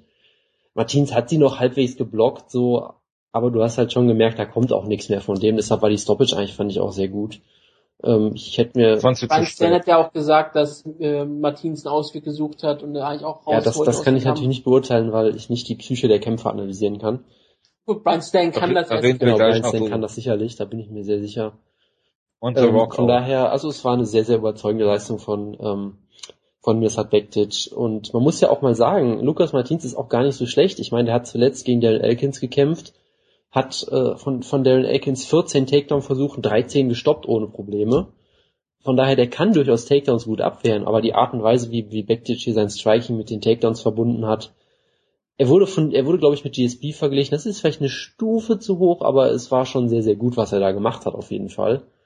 Und ja, es zeigt sich halt weiter, dass er ein sehr großes Talent ist. Er hat auch endlich mal ein Finish äh, geholt, was er in der UFC, glaube ich, bisher noch nicht geschafft hatte, was da so ein kleiner Kritikpunkt an ihm war. Also von daher rundum super Leistung von ihm. Dieser Bektic Also- verfügt auf jeden Fall über sehr viel ähm, rohe Gewalt, sehr viel rohe Kraft. Es ist eigentlich mehr die Frage, ob er es irgendwann mal hinkriegt, diese Kraft auch ähm, Stand-up zu zeigen, also ob er irgendwann ein gewisses Boxen zeigen könnte, um vielleicht Leute damit auszulocken. Ich meine, das hat er ja vielleicht mal am Anfang gemacht. Und klar, er hat Martins am Boden gebrochen und dass der Kampf in die zweite Runde ging, war sowieso dann eher ein bisschen zweifach und der Martins konnte aus einem Auge wahrscheinlich überhaupt nichts mehr sehen. Aber der Schlag war wunderbar gemacht und dann hat er halt Martins auch wunderbar zugesetzt. Es war ein schönes Finish von dieser Bektic. Und ich meine, ich habe im Vorlauf gesagt, es gibt ein Ranking, das wird beide ähm, Co-Moderatoren hier sehr glücklich machen. Und das Jetzt ist hier das Featherweight Ranking. Denn Misa Bektic klettert auf die 13 bei mir, ist damit neu drin. Und dadurch fällt Godofrede Pepe aus dem Routine. Ach, das ist aber schade. Gott, Das ist natürlich jetzt ein Konflikt du hast in mir mein. Herz gebrochen. Ich habe mich gerade so gefreut und jetzt bin ich so am Boden zerstört. Das ist echt. Aber ich Ah, habe auch Jojo. Freude gebracht, deswegen habe ich trotzdem. Ja. Ach, Ja, es ist herrlich. Ja, also von mir zu dem Kampf äh, noch mal ganz kurz. Äh, bin auch der Meinung, dass er nicht in die zweite Runde hätte gehen dürfen. Dann ist es natürlich auch sehr gut gemacht von Mirsad Bektic, dass er auch das ähm, Auge, was dann komplett geschlossen war in dem Fall, das linke Auge durch eine rechte Gerade dann attackiert, ihn zu Boden schlägt. Ich fand die Stoppage sehr, sehr viel zu spät. Aber gut, das bin nur ich. Und äh, ja, zu guter Letzt muss ich noch sagen, dass es äh, Nusat Bektic äh, die besten T-Shirts im MMA-Business hat. Oder Jonas? wenn du mir das sagst, dann wird das sicher stimmen. Ich habe es mir nicht angeguckt. Ja, eigentlich müsste ich für UFC Berlin dir mal so ein Potpourri von äh, Nusat Bektic T-Shirts besorgen. Er hat ja auch in der Promo danach über ähm, Hunger geredet und dass die Kämpfe essen müssen zu Dana White. Was ja auch eine sehr schöne Promo war. Und Adnan Katic hat auch direkt gratuliert. Das freut mich. Und ich muss eine Korrektur machen, er ist auf 14, nicht auf 13. Tut mir leid. Das macht's. An Hakan Diaz geht er noch nicht vorbei. Hauptsache er ist an äh, Godofredo Pepe vorbei. Das ist er. Sehr gut. Wo wir gerade bei T-Shirts sind, ich kann jedem empfehlen, für 10 Euro gibt es jetzt Tap-Out-T-Shirts bei eBay, bei den Wow-Angeboten. Das nur nebenbei. In allen möglichen Designs. Also wer da Bock drauf hat. Es gab Ja. mal einen Frank, äh, Frank Shamrock Tabot Shop, wie kann man das merken? Gibt's das ja? Wer da Bock drauf hat, der überdenke bitte sein Leben. Was? Kannst du das bitte elaborieren, bevor wir, Nein, weil ich, Juliana... bin, ich bin kein großer, Ja, ich bin einfach kein großer Fan von Tapout, aber jeder soll tragen, was er möchte. Warum? Warum? Warum? Du bist, du bist eher, du bist jetzt froh, dass es den Reebok hier gibt, ne? Ähm, Weil es keine Tap-Out-Shirts mehr gibt. ich weiß nicht, ob das jetzt so eine große Verbesserung wird, aber äh, naja. Was wäre denn dein angestrebter T-Shirt-Sponsoren-Deal-Partner? Ähm, jetzt müsste ich nachgucken, wie die heißen hier, Reversal oder, oder wie auch immer die Ja, heißen, die halt Hideo Tokoro immer sponsern natürlich. Ach so, okay, verstehe. Natürlich. Die irgendwie so eine, die, Gut. die haben auch so eine komische Abkürzung, wo ich immer an Rob Van Dam denken muss, weil die Abkürzung von denen ist RW, RWD. VV oder irgendwie sowas, sowas ganz komisches. Die, oder? Nein, das ist wieder was anderes. Scheiße. Gut. Wutke, willst du noch irgendwas zum Outfit von Erika Almeida sagen? Nein. Ich habe Gut. Jonas versprochen, nicht mehr über Frauenläufe zu reden. Ja gut, was sind Versprechungen schon wert? Das ist richtig, aber ähm, ich möchte dir diesmal die Freude nicht machen. Okay. Ähm, es ist es ist relativ schrecklich und es kommen ja bald die ähm, ähm, Einheitsklamotten, die sie tragen müssen. Da freut sich dort Sarah McMahon sehr groß drüber. Aber darüber werde ich dann nie wieder reden müssen. In irgendeiner Sendung. Deswegen bin ich damit kann ich jetzt nicht mehr anfangen. Ich bin, ich habe nur gesagt, Kaufmann? dass ich sehr glücklich bin, dass es zwei, zehn, acht Runden gab. Denn für das Outfit kann man ruhig auch Punkte für abziehen. Natürlich. Deswegen ist das gerechtfertigt. Und wenn Leute sagen, das war nicht gerechtfertigt, haben sie einfach Unrecht. Und sollten sich schämen. Natürlich. Ja. Ich finde gut, dass bei dir Pride und Honor noch groß geschrieben werden. Aber gut, machen wir mal weiter. Und, Pride wird äh, bei mir immer groß geschrieben, meist mit einem FC hinter. Okay. Äh, machen wir mal weiter. Und zwar ist das auch schon ein gutes Stichwort. Habe ich mir gerade gedacht für meine News-Ecke. Und zwar, du hast gerade gesagt, man sollte Punkte abziehen für ähm, diese Bekleidung. Sollte man auch Punkte abziehen, wenn es solche Tiefschläge gibt wie im Ryan Jimmo Kampf? Als Punktrichter, würdest du das machen? Wenn der, der äh, Ringrichter schon keine Punkte abzieht, kannst du wenigstens dem Geschädigten die Runde geben. Warum sollte ich das tun? Ich kann ja keine Selbstjustiz ausüben. Natürlich kannst du das. Ich meine, John McCarthy legt das ja auch so aus, wie er möchte. Ja, aber John weil- McCarthy ist das Gesetz. Er ist der Satzsprecher der. UFC. Ja, aber auch lange nicht gewesen.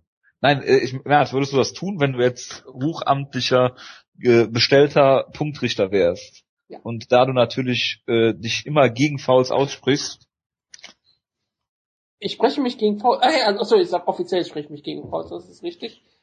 Ähm, die, die Sache ist, würde ich vielleicht einen Weg finden, dass ich sage, okay, wenn ich die Runde an Jimmo geben könnte, ihm die, dann den Ausschlag zu geben, weil er gefault wurde. Das ist bestimmt in Unterbus von, von vielen Punktrichtern immer noch der Fall. Aber hier war es ja in Brasilien, deswegen ist das garantiert nicht der Fall gewesen. nee, es geht ja um dich persönlich. Es geht ja Es nicht geht um ja um mich persönlich. Ich sag immer wieder, ähm, man scoret bestimmt sehr viel unterbewusst und das kommt bestimmt oben hoch. Und gerade vielleicht, wenn ein Kämpfer dann noch sympathisch wäre, was durchaus immer der Fall sein muss, ist ja Mensch, wir sind ja alle ähm, irgendwie Menschen, da passieren solche Fehler. Ähm, ich, ich wäre vielleicht wirklich jemand, der sowas tun würde, im Zweifelsfall. Das ist das Problem. Es ist nicht richtig, aber ich würde es wahrscheinlich tun, ja. Und du, Jonas? Ich habe nicht zugehört, sorry. Ich wiederhole das gern nochmal für dich. Ja, unbedingt, ja. Würdest du Ryan Jimmo beispielsweise die zweite Runde geben, allein weil er gefault worden ist und es keinen Einfluss hatte auf den Kampf, in Anführungsstrichen, weil ja kein Punkt abgezogen wurde bei Franz Barroso. Also könntest du theoretisch, wenn Barroso die Runde gewinnt, die Runde 10-10 geben oder wenn sie ausgeglichen ist, Ryan Jimmo die Runde geben, weil er ja gefault worden ist und dadurch einen eklatanten Nachteil. Also würde ich das jetzt quasi offiziell machen oder würde ich das dann heimlich machen? Weil offiziell gibt's ja, glaube ich, keine Regel, nachdem man das machen dürfte, sondern müsste ich das ja quasi. nein, nein, was heißt heimlich? Aber du könntest ja sagen, die, ich, ich score Ist die Runde so oder so einfach für ihn. Genau, das meine ich Man ja. fragt die Ja, richtig, also würde ich es quasi, ähm, ich würde es natürlich nicht machen, weil ich äh, natürlich die Regeln respektiere.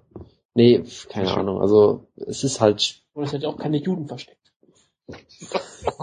Hervorragend. Jetzt. okay, ich glaube, wir machen Ben damit die Ausgabe dann mal. Oh, Alter. Weiter im Text.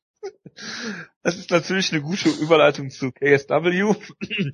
Nein, äh, ja, äh, Carlos Condit und Thiago Alves haben beide gesagt, dass sie keinen Drogentest unterzogen wurden vor ihrem Kampf, was natürlich auch hervorragend ist und alles das widerspiegelt, was für brasilianische Kommission spricht. Das heißt also, der nächste Vitor Belfort-Kampf wird an sicherheitsgrenzender Wahrscheinlichkeit wieder in Brasilien stattfinden. Warum sollte ein Video Belfort auch nicht in Brasilien stattfinden? Dem Kennedy ja schon gefragt. Vitor Belfort zieht ja auch in Brasilien. Er hat Der 10.000 Belfort- Zuschauer letztes Mal gebracht, in derselben Genau. Halle. Belfort gegen Henderson hat äh, 10.556 Zuschauer in derselben Arena gezogen wie gestern dreieinhalbtausend. Es war keine andere, äh, kein anderes Layout in der Arena, es war alles gleich, die Ka Preise keine Ahnung, aber auf jeden Fall waren es ja eklatant weniger Zuschauer, weniger als die Hälfte. Es waren 7.000 Hand, Hände anwesend, dreieinhalbtausend Handpaare. wenn wir davon ausgehen, dass alle Leute ihre Hände noch haben. Es ist Brasilien, das ist nicht immer so einfach da. Aber äh, Ein oder andere schon, Schreiner wird anwesend gewesen sein. es ist schon ein ziemlich hartes Zeichen auch für die UFC, dass auf einmal so viel, in anderthalb Jahren so viele Fans verloren gehen. Klar, die Sache ist, wenn Vitor Belfort kämpft, ein richtiger brasilianischer Star und anstatt Thiago Alves, der ja so eher so ein fiktiver brasilianischer Star ist, dann ist das natürlich auch um einiges äh, klarer, dass es natürlich mehr Zuschauer in der Halle sind, aber ich, von den 3500 Leuten weiß ich nicht mal, ob wirklich 3500 Leute alle auch bezahlt haben. Es ist schon relativ schwierig, wie die UFC an Popularität verliert, immer weiter, weil sie sehr viele Shows machen und es wurde ja schon eine Show in Brasilien wieder abgesagt. Das ähm, TAF-Finale wird ja nach Mi Miami verschoben, wo ja dann Jonas Lieblingskampf des Jahres, glaube ich, stattfinden wird, ne? Ist nicht das, wo Machida gegen ähm, Doch, äh, ist es. Romero antrifft? Das kann sehr gut sein, ja. Und ähm, das wurde da jetzt gebucht. Die wird offiziell sogar von UFC Brasilien abgehalten. Die Show halt nur in Miami, weil sie irgendwie in Sao Paulo vor Probleme äh, gelangen sind. Vielleicht konnten sie nicht die Halle füllen. Ich habe keine Ahnung, was der Grund ist. Auf jeden Fall hatte das auch einen ganz anderen Main Event gehabt. Jetzt sind sie in Miami, deswegen wurde dieser Superkampf dahingestellt. Es ist schon komisch. Ähm, die erzielen scheinbar immer noch gute Ratings in Brasilien, aber die Hallen kriegen sie nicht mehr voll. Tja, erzielen sie wirklich gute Ratings in Brasilien? Es hat sich, glaube ich, nichts verändert. Also ich, ich das weiß, glaube ich, dass einschätzen. Aldo sehr gute Ratings sieht. Ich habe keine Ahnung, was, wie viele Leute so eine durchschnittliche Card gucken, da habe ich wirklich keine Ahnung von. Aber ich sag mal so, ich war jetzt nicht überrascht, als ich das gelesen habe. Das ist doch im Prinzip das, was die UFC immer macht. Ich meine, sie, sie wollen einen neuen Markt erobern und dann werden die Cards halt im Laufe der Zeit immer schlechter und das Interesse nimmt ab und dann wundern sie sich. Also es ist jetzt nicht nichts großartig Neuartiges oder Schockierendes. Von daher, äh, und natürlich die Wirtschaftskrise kommt natürlich erschwerend dazu. Von daher, Natürlich, klar. Die war ja ganz anders zu Zeiten von Belfort gegen. ja, also von daher, ähm, es hat mich jetzt nicht besonders überrascht, muss ich sagen. Weder äh, die Tatsache noch die Ausrede hat mich überrascht. Plus es hat geregnet. Ja, das sowieso. Und äh, es war, es war Sommer oder was auch immer da. Es ist da nee. Ja, Frühling, was auch immer da gerade ist, ist auch vollkommen egal. ja, Die, die Jahreszeit ist auch immer ein negativer Faktor, egal welche Jahreszeit es ist. Es ist immer schlecht. ja absolut. Herbst. Und es ist natürlich auch noch ein Kinofilm ins Ja, Kino. es war Herbst, die Leute waren äh, depressiv, weil Herbst ist und konnten deswegen nicht in die Arena kommen. Wir haben lieber angesehen, wie die Bäume sich verfärben. Genau. Kam das nicht noch äh, auch mal als Begründung, dass irgendwie ein Transformer-Film gestartet ist? Und deswegen Das- die Einschaltquoten bei Fox nicht so gut waren oder sowas, habe ich auch mal Gab gehört. es schon mal und das ist häufig auch eine Ausrede. Man Ja, häufig ist das eine Ausrede. Das würde ich was zu sagen. Ich würde fast sagen, es ist immer eine Ausrede. Ja, die Ausrede gab es ja jetzt auch, weil dass die Ratings nicht so gut waren, weil ja die Playoffs waren von der NBA. Ja, bla. Das sind halt UFC Dana White Ausreden. Das Und es war ein sehr Koski Main Event. Äh, Dana White hat gesagt, dass Chris Whiteman in der Lage ist, einen John Jones Type of Run hinzulegen. Ich weiß nicht, ob das erstrebenswert ist. Äh, Ich hoffe. Ich hoffe, er macht keinen John Jones Type Hit and Run, huh? Huh? Huh? Oh Gott, ja, natürlich. Ähm, ja, Äh, ist Chris Weidman dazu in der Lage? Ist meine Frage. Für die UFC muss man ja hoffen, dass er nicht dazu in der Lage ist, denn er zieht ja überhaupt keine Pay-Per-Views mehr an und ist kein Star. Und man sollte eigentlich hoffen, dass er so bald wie möglich den Titel verliert. Gleichzeitig ist er natürlich immer noch jemand, der vielleicht potenziell irgendwann mal ein Star werden kann. Das wäre schön zu sehen.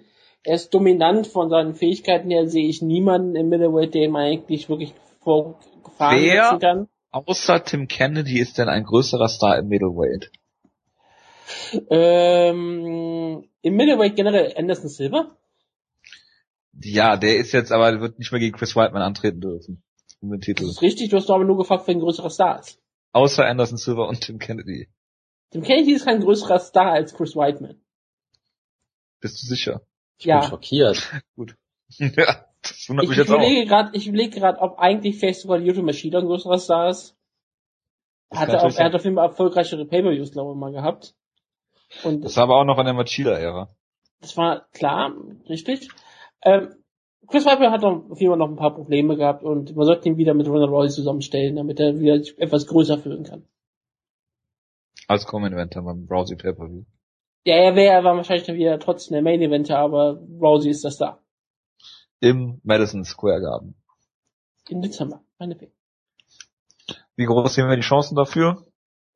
Dass Chris Weidman im Dezember kämpft, ähm, 5%. Und überhaupt Madison eine Show kämpf, äh, stattfindet? Dass eine Show im Dezember stattfindet, ist nicht ähm, sehr In wahrscheinlich. New York State.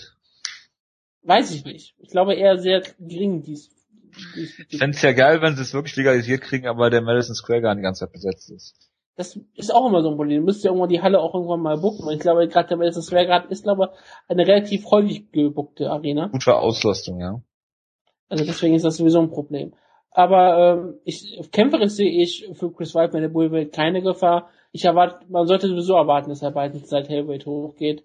Je älter er wird, desto wahrscheinlicher wird es dann irgendwann der Verlust sein. Jonas, willst du dazu noch was sagen? Äh, nee. Dann musst du dich dazu äußern, was The Rock gesagt hat. nee.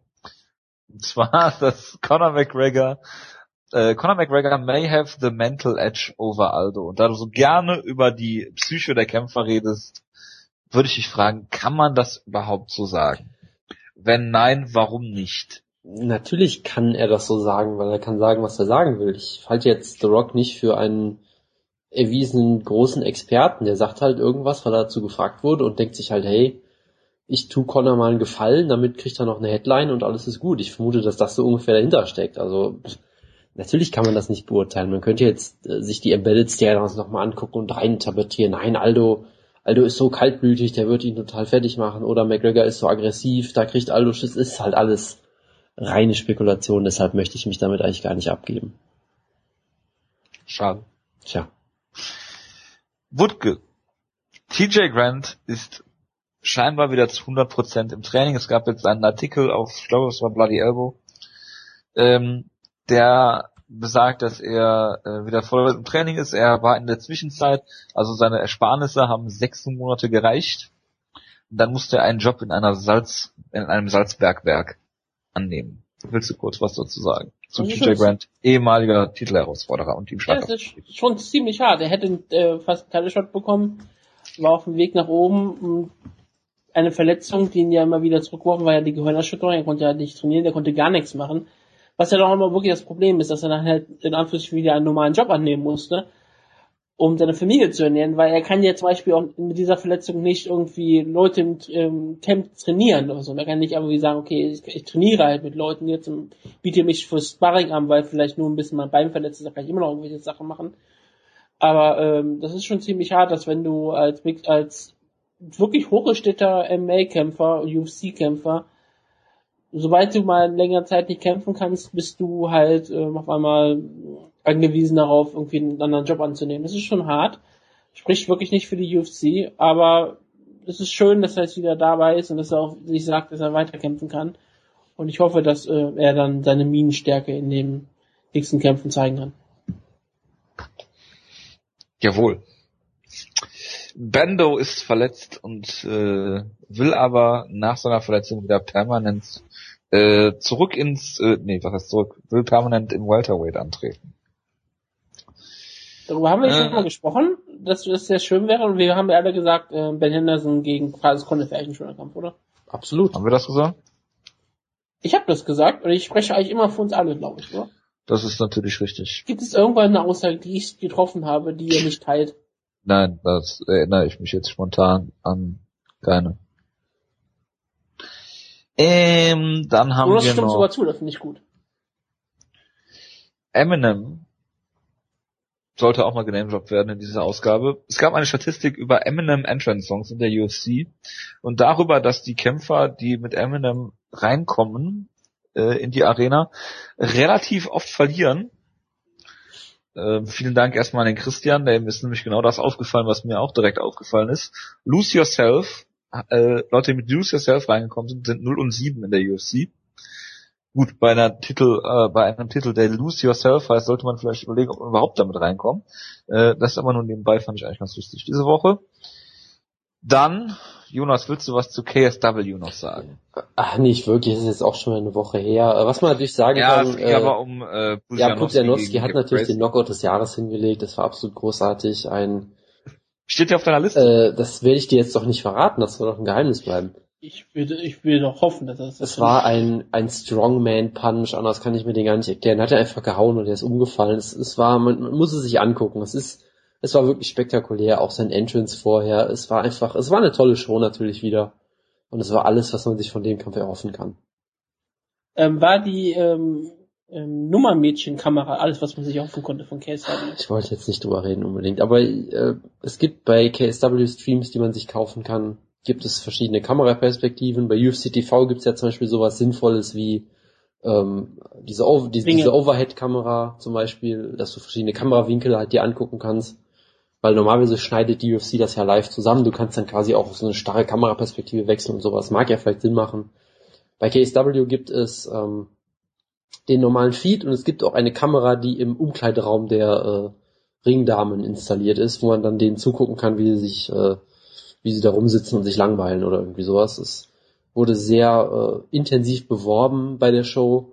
Es gab auch ein Interview mit der mit der Frau, die das Make-up von denen gemacht hat und alles. Also es, es scheint für für die Zielgruppe sehr sehr interessant zu sein und äh, ja, ich war be- Hat für die Access war ja auch nicht. ich, ich war begeistert. Aber würdest du dir sowas wünschen, dass die UFC sowas auch macht für die, wenn die Nummermädchen da so sitzen? Ähm, nein, dass man konstant in den Kamera ins Gesicht das hält. machen sie doch jetzt schon, oder? Aber die kannst ja nicht auswählen, die Kamera. Nee, es reicht mir auch so schon, muss ich sagen. Es ist, ist schon Das ist auch, muss auch noch relativ schrecklich sein. Du bist dann bestimmt mal sitzen und gleichzeitig immer ganz Zeit lächeln. Sechs Stunden am Abend. Tja, Das wäre das wär dann zu, ziemlicher Horror. Wir können ja versuchen, das UFC äh, Berlin Nummern Girl, ich glaube es ist Carly Baker, zu interviewen. Das wird eine helle Freude. Kriegen- wir kein lokales Nummerngirl irgendwie. Das ist sehr tragisch. Ich werde, ich werde jetzt nicht zur Schrittfotografie sagen übrigens, ne? Und, und Gut. ich muss, Willst du noch was- Ich muss jetzt natürlich die eine M1-Show erwähnen, bei der ich und Wutke mal waren, wo es neun Ringdamen gab. Was ich immer noch, es war so ein tolles Erlebnis. Sie hatten, Die eine wunderbare äh, äh, Bühnenshow abgeliefert haben in der genau, Pause. und irgendwie mit Pole Dancing während, ich weiß nicht, ob es während des Camp, den Kämpfen war, ich glaube beim Entrances auch noch und so. ja, wenn das rausgekommen Also- ist. Ich habe die Videos immer noch auf YouTube. Das stimmt, ja, und da hat, hat, hat nicht der, äh, der eine Rapper, der da performt hat, dann auf YouTube sich mit dir, sich mit dir unterhalten oder irgendwie sowas, da gab's, das Ja, war, er hat sich sehr darüber äh, aufgeregt, wie der Sound in der Halle war. Es, es war eine, eine, ein tolles Erlebnis damals. So, seitdem ich auch von Evgeny Ja. Kogen auf Twitter geblockt bin. Es war einfach super. Hervorragend. Äh, Weil du dich aufgeregt, das war ja eigentlich Fedomenko kommen sollte. Oder so. Ja, und irgendwie sieben andere Leute und es war halt niemand da. Es war nur Evgeny da. ja. Wie viele Ringgirls hat eigentlich World Series of Fighting? Ich vermute, sie haben eine, die sie nicht bezahlen, so ungefähr. Ja, aber das konntest du herausfinden, wenn du ähm, die Show nächste Woche guckst. Das könnte ich tun, ja. Hallo, das ist eine verkackte Überleitung Ja, gewesen. was soll ich Kannst dazu dann sagen? Ja, du sollst dich zur Show ja äußern. ich weiß noch nicht mal, was die Show ist. Kannst du unsere, unseren Hörern und Hörerinnen... Lance mal- Farmer gegen Chris Horodetsky. Ja, dankeschön. Also, Lance Palmer... Ja, sehr gerne. Ich dachte, du bist so professionell und bereitest dich darauf vor, weil wir im Voraus schon darüber gesprochen haben. Ja, aber Nein, Jonas wartet darauf, dass ich mich entschuldige. Das ist, das, das ist die eine Sache und die andere Sache ist halt, dass, äh, dass du als Moderator natürlich unseren, unseren Natürlich. Hörerinnen das nochmal erklären solltest. Also, Oh, Was soll ich leid. erklären? jetzt ist auch zu spät. So, Lance Palmer ist natürlich ein sehr interessanter Kämpfer von Team Alpha Male, äh, gutes Talent. Hat, äh, ich, hat er gegen Jordi Karahanien verloren? Ich glaube schon, dass er gegen den mal verloren hat. Hat sich jetzt den Titel geholt. Ähm, ist halt ein sehr, sehr guter Amateurringer, trainiert halt mit Team Alpha Male. Das heißt, er hat, er lernt eigentlich alles, was man da lernen kann, was auch Grappling angeht und Striking. Also ist er in sehr guten Händen sicherlich. Chris Horodecki, ich habe keine Ahnung, wo sie den ausgegraben haben. Der hatte ja seit langer Zeit eigentlich keine großen. Erfolge mehr. Bei Bellator. Jetzt sehe ich gerade das, Ich hatte ja TJ Grant ausgegraben in der Salzbergmine. jetzt sehe ich gerade, dass Blagor Ivanov da kämpft, wo ich eigentlich dachte, dass er Bellator wäre, aber okay. Ähm, Wir haben doch Du vor hast dich einigen darüber Wochen lustig darüber gemacht, geredet. Du hast dich darüber lustig gemacht, dass ich nicht wusste, dass Rama Champion ist, obwohl Jo, Wir haben sogar darüber geredet, dass Blago Ivanov von äh, World Series of Fighting äh, gekauft wurde. Hör ich, hör ich uns selbst zu, oder was? Das ist ja furchtbar. Also auf jeden Fall gibt's einen Heavyweight-Titelkampf und es wird sicher ein ganz großes Spektakel. Ja, äh, was mir auch, was mir aufgefallen ist, die hätten sogar noch einen Bellator-Kämpfer auf der Karte gehabt, der sich aber, ich weiß nicht, ob er sich verletzt hat oder was auch immer. Auf jeden Fall sollte Frodo Kasperlayes kämpfen. Hm. das kann natürlich sein. Oder er hat wieder ein Visa-Problem. Äh, nee, äh, Glenn, äh, der sollte gegen Rick Glenn kämpfen und Rick Glenn ähm, hat den Kampf abgesagt. Und dann haben Ich wir bin keinen Gegner mehr gefunden. Ich bin enttäuscht aus zwei Dingen. Erstens, weil Jonas äh, bei Emiliano Rahman nicht Steve Mocco erwähnt hat, den ich jedes Mal, wenn ich mit Jonas im Twitter-Gespräch hier bin, sehen muss, weil das sein äh, Avatar ist. Und zweitens bin ich enttäuscht von den Namen auf der Freedom Card, weil die sind wirklich nicht so gut wie beim letzten Mal. das ist auch schwer zu toppen, die letzte Show in der Hinsicht. Ja. Wenn ich hier lese Hicks, Alves, Hay, Willis, das ist, das ist einfach nichts. Da muss, da muss mehr kommen. Da muss mehr kommen beim nächsten Mal. Aber da kämpft ja auch ein gewisser äh, Bruder eines gewissen UFC-Kämpfers. Juan Mir. Der mexikanische Bruder von Frank. Ja, genau. Ähm, ja, die UFC hat ihren äh, ihr Grund äh, ihren Grundgehalt, ihre Grundkampfbörse ähm, auf 10.000 US-Dollar angehoben und es gab jetzt auch ein mehrere Artikel diese Woche, da hat der Jonas sicherlich wieder in alle möglichen gewühlt. Ähm, es gab einen Tweet von äh, Jonas Lieblings äh, MMA-Schreiberling Reed Kuhn, dessen Buch er ja auch hat. Ähm, der neue Base Pay sind 10.000 US-Dollar. Ähm, bei zweieinhalb Jahren, äh, bei zweieinhalb Kämpfen pro Jahr und 50 Prozent äh, Siegesquote plus Reebok Deal kommst du auf ein Grundgehalt von 43.700 US-Dollar exklusive anderer Sponsoren. Bitte, dies zu diskutieren.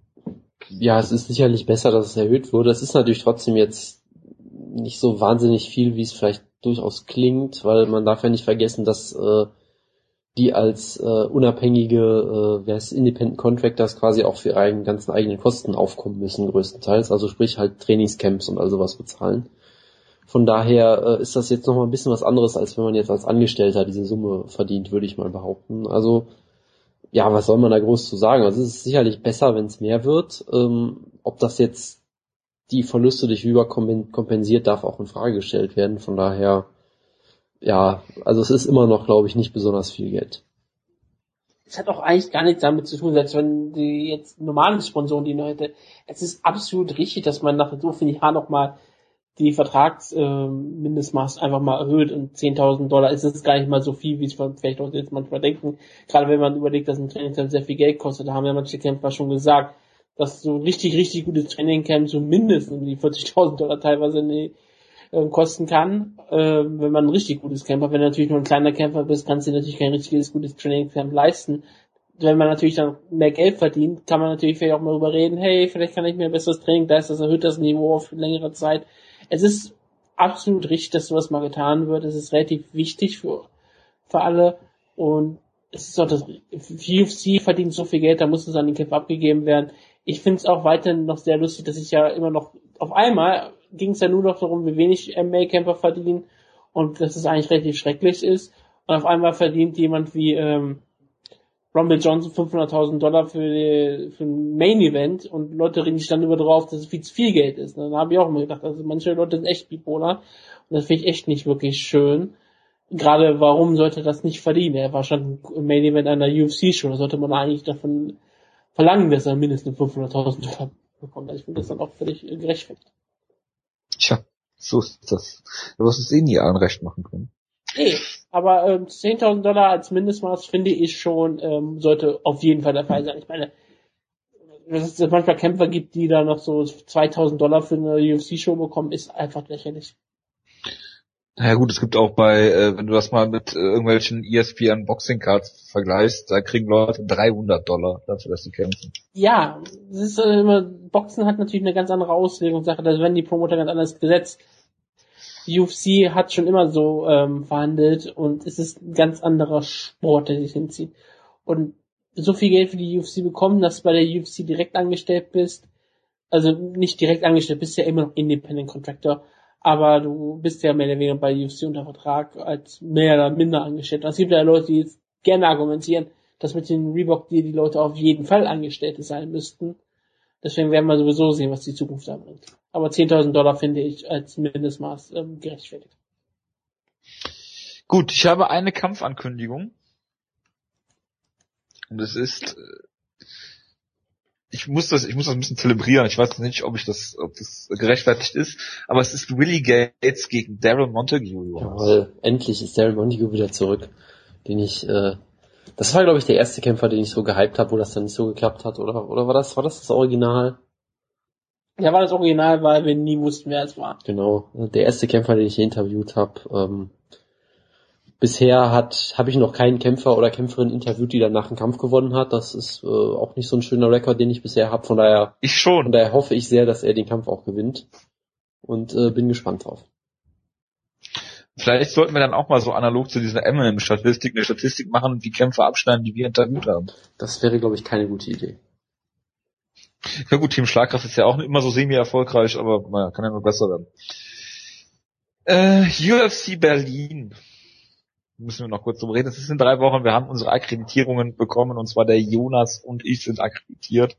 Das ist natürlich sehr hervorragend. Wir sind zu zwei Mann diesmal vor Ort im Pressebereich dann tätig. Ähm, und zwar jetzt als kleiner Aufruf an euch, liebe Hörer, die ihr uns ja scheinbar hört, weil sobald ein Link nicht funktioniert, schon die Aufruhr groß ist. Das freut mich natürlich. Ähm, wir werden ein Hörertreffen machen, denke ich mal. Ich würde einfach mal Freitagabend vorschlagen. Wenn das okay ist für dich, Jonas. Du bist Freitag ja auch schon in Berlin. Ich bin ne? Freitagabend da, ja. Also Freakman ist auf jeden Fall auch da, wenn ich das richtig verstanden habe, auch für ein Hörertreffen. Der gute Christoph, unser Korrespondent, der seinen Job noch nicht antreten konnte, wegen eines gewissen anderen Jobs, den er mir erstmal nachweisen muss. Ähm, dann ist die Frage, was machen wir? Machen wir irgendwas für die Show? Wir werden natürlich Interviews führen. Ich werde schon relativ frühzeitig in Berlin sein und dann halt auch vor Ort Interviews führen. Ich werde diesmal versuchen, das nicht in einem Gym abzuhalten, wo gerade parallel Leute trainieren. Ach, das hatte Ähm, doch diesen, diesen ganz besonderen Charme dadurch. Ich weiß gar nicht, was die alle Ja. haben. Eigentlich müsste ich nochmal in dieses Gym gehen, weil es war wirklich sehr faszinierend, wenn du auf Europaletten sitzt und ein Interview führst und dabei Trockenfrüchte isst. Ähm, das ist, es ist, hat wirklich einen sehr, sehr interessanten Charme. Ähm, ich weiß nicht, wie wir es machen, ob wir irgendwas mit Fotos machen, ob wir irgendwas mit Tickern machen, ob wir irgendwas mit Kolumnen machen, ob wir irgendwas. Ich fände es ja ganz interessant, wenn der Jonas zum Beispiel, nur mal als Beispiel, mal so eine Dan Hardy Trainingseinheit mitmacht oder so. Ähm, das fände ich auch sehr interessant, ja.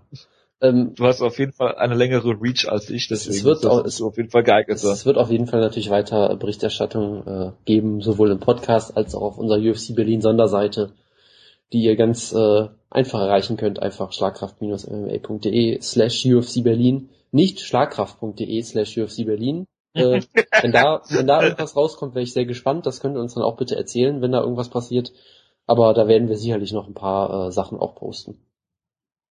Genau, und wenn ihr Vorschläge habt, bitte schreibt die. Das ist mir, äh, wäre mir sehr daran gelegen, wenn da irgendwas käme. Hast du eine Idee, Wutke? Nein. Okay.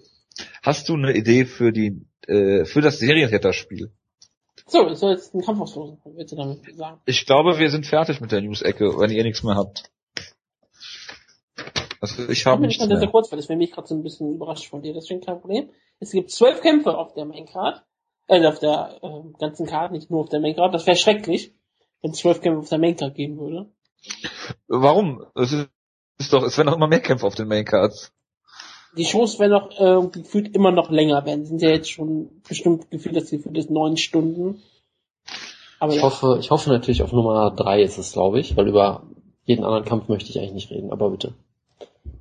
Ja, Jonas, du kannst gerne stoppen. Ähm, stopp. Nummer 11. ich weiß gar nicht, was ist. Ricardo Abreu gegen Jake Collier. Bitte was? Wollen wir mal machen? Roberto Abreu. Das was? ist doch der, der gegen äh, hier Cyborg, der gegen gegen Brandon Shaw bei Metamoris diesen hervorragenden Kampf hatte. Ich habe ihn gerade einfach nochmal gemacht, kam wieder auf Nummer 11. Ähm, ja, dann sind wir jetzt äh, leider mit äh, checken. Wie sagt nochmal, sag nochmal bitte die Namen Jake Collier gegen Ricardo Dingsbums, ne? Abreu. Ja. ja äh, Abreu. Ich, muss mal, ich muss mal eben auf Sherlock Ich tippe gehen, auf Abreu, weil der der Favorit ist. Fertig. Wir können das noch schneiden. Also ich könnte jetzt noch schneller was zu tun, als hätte das nicht. Und dann schnell die Eins. Nein, nein, sowas tun wir nicht. Da macht doch niemand mit. Äh, ja, okay, gut. Jack ähm, Collier hat einen Kampf. So, wen tippe ich jetzt? Ich hab's schon wieder vergessen. Abreu war der Favorit, das hast du gesagt. Weil er bei Wanderlei Silver trainiert. Ja, bitte, ich bin auf eure Meinung gespannt. Klingt ja wirklich bei Wanderlei Silver, ist unglaublich. Der war bei Ultimate Fighter Brasilien 3, hat dort gegen William Steindorf gewonnen, gegen Guilherme Vasconcelos und dann gegen äh, Alexandre Junior verloren per Split Decision. Ich finde auch gut, dass ich Jake, bei Ricardo äh, dass Jake Collier bei Sherlock kein Profilbild hat. Das ist schon mal ein guter Start. Das, das, das musst du auch erstmal schaffen. Ich habe ein Bild von ihm, so wenn du ihn sehen möchtest. Pff, muss auch nicht unbedingt sein. Ja, komm, hau mal einen raus jetzt. Jetzt von Jack Collier oder von Ricardo Abreu? Trägt er ein Collier? Hab echt nicht verstanden, ähm, den Namen äh, von äh, Collier, äh, der ja kein Bild hat bei Sherlock. Kannst gerne nachgucken.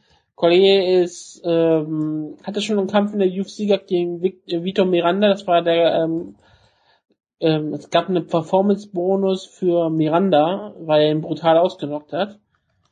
Deswegen, ich tippe auch einfach mal auf Abreu ich meine, der sollte gegen ähm, Sefredin kämpfen, hat sich dann verletzt, hatte schon wenigstens einen Sieg. Bei der Mariano Miosic Card, das äh, hat ihn bestimmt gesegnet und ich sage, er schafft es jetzt gegen Jake Correa hier einen Kampf zu gewinnen. Ricardo Abreu. Und er hat auch fünf Siege in Folge, Abreu, und ich habe fünf Siege in Folge. Also ähm, es passt. Verstehe. Ja, da lässt sich auf jeden Fall eine Tendenz erkennen. Wie ist die Quote denn auf äh, Ab Abreu? Moment, da muss ich erstmal wieder übersetzen hier. Das ist ja wieder alles in diesem komischen englischen System, was ich nicht verstehe. Äh, 1,5 ist die Quote auf ihn. Das ist auch interessant. Da überlege ich mal, ob ich da drin was setze. Du wirst keinen deutschen Wettanbieter finden, der das ähm, Kampf anbietet. Wieso? Warum? Ich habe doch Warum? Mein Wettanbieter, den ich jetzt hier nicht pluggen werde, hat auch jeden Kampf bei Brasilien, bei Brasilien gehabt. Ja, da bin ich überrascht. Manche äh, Wettanbieter bieten einfach manche Undercard-Kämpfe überhaupt nicht an. Du musst einfach beim größten sein. Ich weiß nicht, ob ich das bin, aber du müsstest das sein. Ich, ich sag äh, einfach dazu nichts, weil wir nicht drüber reden dürfen. Das ist, deswegen kommentiere ich das gerade nicht eigentlich. Ach so, wir dürfen da gar nicht drüber reden. Wieso? Äh, es ist ein bisschen schwierig. Und, ist das ähm, so? Ja, aber wir haben so langsam Schlimmeres, diese Ausgabe. Das ist wohl wahr. Ich werde das jetzt auch unkommentiert lassen, was wir schon Schlimmeres gesagt haben. Was auch schlimm ist, ist der Kampf zwischen Tim Boach und äh, Dan Henderson. Äh, hast, du, hast du getippt auf irgendwen? Sorry. Ja, Abreu. Ich habe den Namen einfach hundertmal gesagt. Ähm, ja, Hendo gegen Tim Boach. Wir warten alle natürlich auf Jonas ähm, differenzierten Tipp mit 10 Minuten Kampfanalyse. Ja, ich, fange einfach mal an dann am besten. Ähm, Olympisches Ring gegen Redneck Judo. Fun Fact, äh, die Wettquote auf dem Boot ist 1,53, er ist deutlicher Favorit in dem Kampf. Ähm, das, ist, das ist doch völlig gerechtfertigt. Ich, ich habe Patrick Wyman vorher mal vor einer Woche mal gefragt, wie hoch er die Chance ausrechnet, dass Tim Boach ihn mit seinem Redneck Judo zu Boden nimmt. Er hat, glaube ich, darauf geantwortet, dass äh, Hendo im Clinch eigentlich immer noch ziemlich gut ist, aber oft auch mittlerweile einfach ohne Grund umfällt von daher sieht, sieht er die Chance bei ungefähr 50 Prozent. Ich muss sagen, ich sehe die Chance bei mindestens 70 Prozent. Ich sage, Tim Boach gewinnt per Redneck Judo Top Control in einem furchtbaren Kampf, in dem er Hendo mindestens einmal mit dem Kopf in den Käfig wirft. Und es wird furchtbar deprimierend sein. Ich muss mal gerade was nachgucken. Das letzte Mal, dass Hendo einen Middleweight-Kampf gewonnen hat, war gegen Michael Bisping. Das war hervorragend. Stimmt, wahrscheinlich. 2009, ja. Er hat gegen Shogun gewonnen, das war Light Heavyweight zweimal. Jake Cheese hat er verloren, stimmt. Und das Ja, andere war alles Light Heavyweight. Ja, Fedor war sogar Heavyweight. Ja. Hervorragend, ja, Michael Bisping, das ist natürlich jemand, den man sich hochziehen kann. Tim Boach ist jetzt reiht Sieg und Niederlage aneinander, deshalb muss jetzt auch mal wieder ein Sieg her für Tim Boach. Er sollte Hendo hier eigentlich auseinandernehmen. Ist ja gar kein schlechter eigentlich, aber hatte ein bisschen Pech, hat Kämpfe gehabt, die eigentlich gegen Costas Philippou hat er sich alles verletzt, was man sich nur verletzen kann. Gegen Mark Munoz war es, glaube ich, ein Kampf, den man auch für ihn hätte scoren Äh, können. er wurde da ziemlich deklassiert von Munoz, glaube ich. Also ich glaube so? nicht, dass Ah nee, CB Dollaway war der Genau. Kampf, den man eigentlich gegen genau das ja, nee, war's. Dann habe ich mich vertan. Äh, wie dem auch sei, klar, Rockhold ist natürlich eine andere Liga. Er hat den Nummer 8 der Middleweight Rankings in äh, Gedanken zumindest äh, besiegt mit Brett Tavares und von daher äh, ich denke, dass Tim Boach ist ein solider äh, solider Middleweight Kämpfer. Äh, Dan Henderson ist ein alternder, solider, ehemaliger, vor ewigen Zeiten mal gewesen. Er ist 44, er hat kein TAT mehr. Er wird hier, äh, ich hoffe mal nicht K.O. gehen. Er wird eine langweilige, oh, das ist ein Main Event, ne? Er wird Runden. gefinisht. Er wird gefinisht. TKO, äh, TK, TKO Exhaustion. Was heißt das? Ausgepumpt. Erschöpfung. Erschöpfung, ne? Er wird auf dem Stuhl einschlafen. TKO Erschöpfung. Konnte die Glocke nicht beantworten. Okay, MMA Block, das ist kein Problem. Wird so. MMA-Block, du meinst MMA-Buddy. ja, ja. MMA-Block Dann, dann möchte ich, möchte ich meinen Tipp auch noch ändern. Ich sage, der Henderson verliert per TKO Verrentung. Natürlich. Ey, es ist so ein komischer Kampf. Ich bin, ich, ich war ja immer großer Fan von Dan Henderson. Ich bin immer noch für, dass er seine Karriere rückwirkend im Jahr 2011 beendet. Mit dem großartigen Kampf gegen Mauricio Shogun Rua und danach, kam nichts mehr bei rum. Ja, das war, ich habe noch eine Split Decision gegen Lyoto Machida gehabt, aber das hat ja irgendwie jeder bekommen. Es ist schon relativ hart. Ich meine, er hat nur gegen Topkämpfer gekämpft und gegen die verliert er natürlich dann auch. Jetzt kämpft er gegen Tim Birch und das ist natürlich wirklich so ein Zeichen. Ich meine, er ist angerankt in der UFC, was auch schon was bedeuten muss. Und er kämpft jetzt im Middleweight. Das ist wirklich so die, die Frage, weil gegen die ganzen ähm, richtig guten Leute, Musashi, Komi, Vitor, Evans, Lyoto Machida verliert er halt, aber Ruhe hat er auch gewonnen. Der letzte Sieg ist da ja auch nicht so lange her, sondern 2014. Ich meine, das ist Shogun Rua, der ist auch nicht mehr in der besten Verfassung, sagen wir es mal so. Er hat ungefähr einen Schlag getroffen. Geschoben, Ja. der ist einfach umgefallen. Shogun hatte davor deklassiert. Ich weiß, aber das kann er auch immer noch zeigen. Das ist das Problematische. Und gerade wenn der Kampf fünf Runden geht, wir wollen ja bestimmt sehen, wie Dan Henderson in der fünften Runde aussieht. Natürlich. Und auch wie Tim Butch in der fünften Runde aussieht. Meine Zampeng Creation Style bietet sich an für fünf Runden. Und ich bin deswegen ähm, auch überrascht, äh, was dann Matt Hume als ähm, Taktik herausgeben wird. Ich hoffe, dass der Kampf sehr viel am Käfig steht, so ein bisschen polnisches MA hier ausgeübt wird und ähm, so wenig Schaden wie möglich den Nelson einnehmen muss, bis zu Boden nimmt und ihn dort submittet. Hervorragend. Ist das alles jetzt eingetragen worden? Eigentlich, äh, äh, hier der Serientäterkampf. Ja. das gemacht? Okay, gut. Ähm, ja, ich glaube, viel mehr müssen wir zum Main Event auch gar nicht sagen. Kommen wir zum Co-Main Event und da sind Heavyweights am Start. Matt Mitrione, äh, der sein exzellentes Weltklasse-Boxen äh, zur Schau stellen wird gegen Ben Rothwell, der seine exzellente Langsamkeit zur Schau stellen wird. Ähm, ich finde interessant, dass er immer noch einen Sieg gegen Brandon Vera hat, obwohl er für äh, erhöhte Testosteronwerte getestet wurde. Das finde ich hervorragend. Ich weiß nicht, ob das falsch ist. Nein, das wurde einfach nicht overturned, weil die Commission darauf keine Lust hatte. Ach, das war äh, hier äh, Wisconsin, ne? Irgendwie sowas, ja. Yep. Und äh, da Ben Roswell aus Wisconsin kommt, kann man das natürlich nicht machen. Ja, Ben Rothwell äh, in seinen letzten beiden Kämpfen äh, gegen Brent Vera sah er natürlich irgendwie sehr merkwürdig aus. Das war ein Grottenkampf.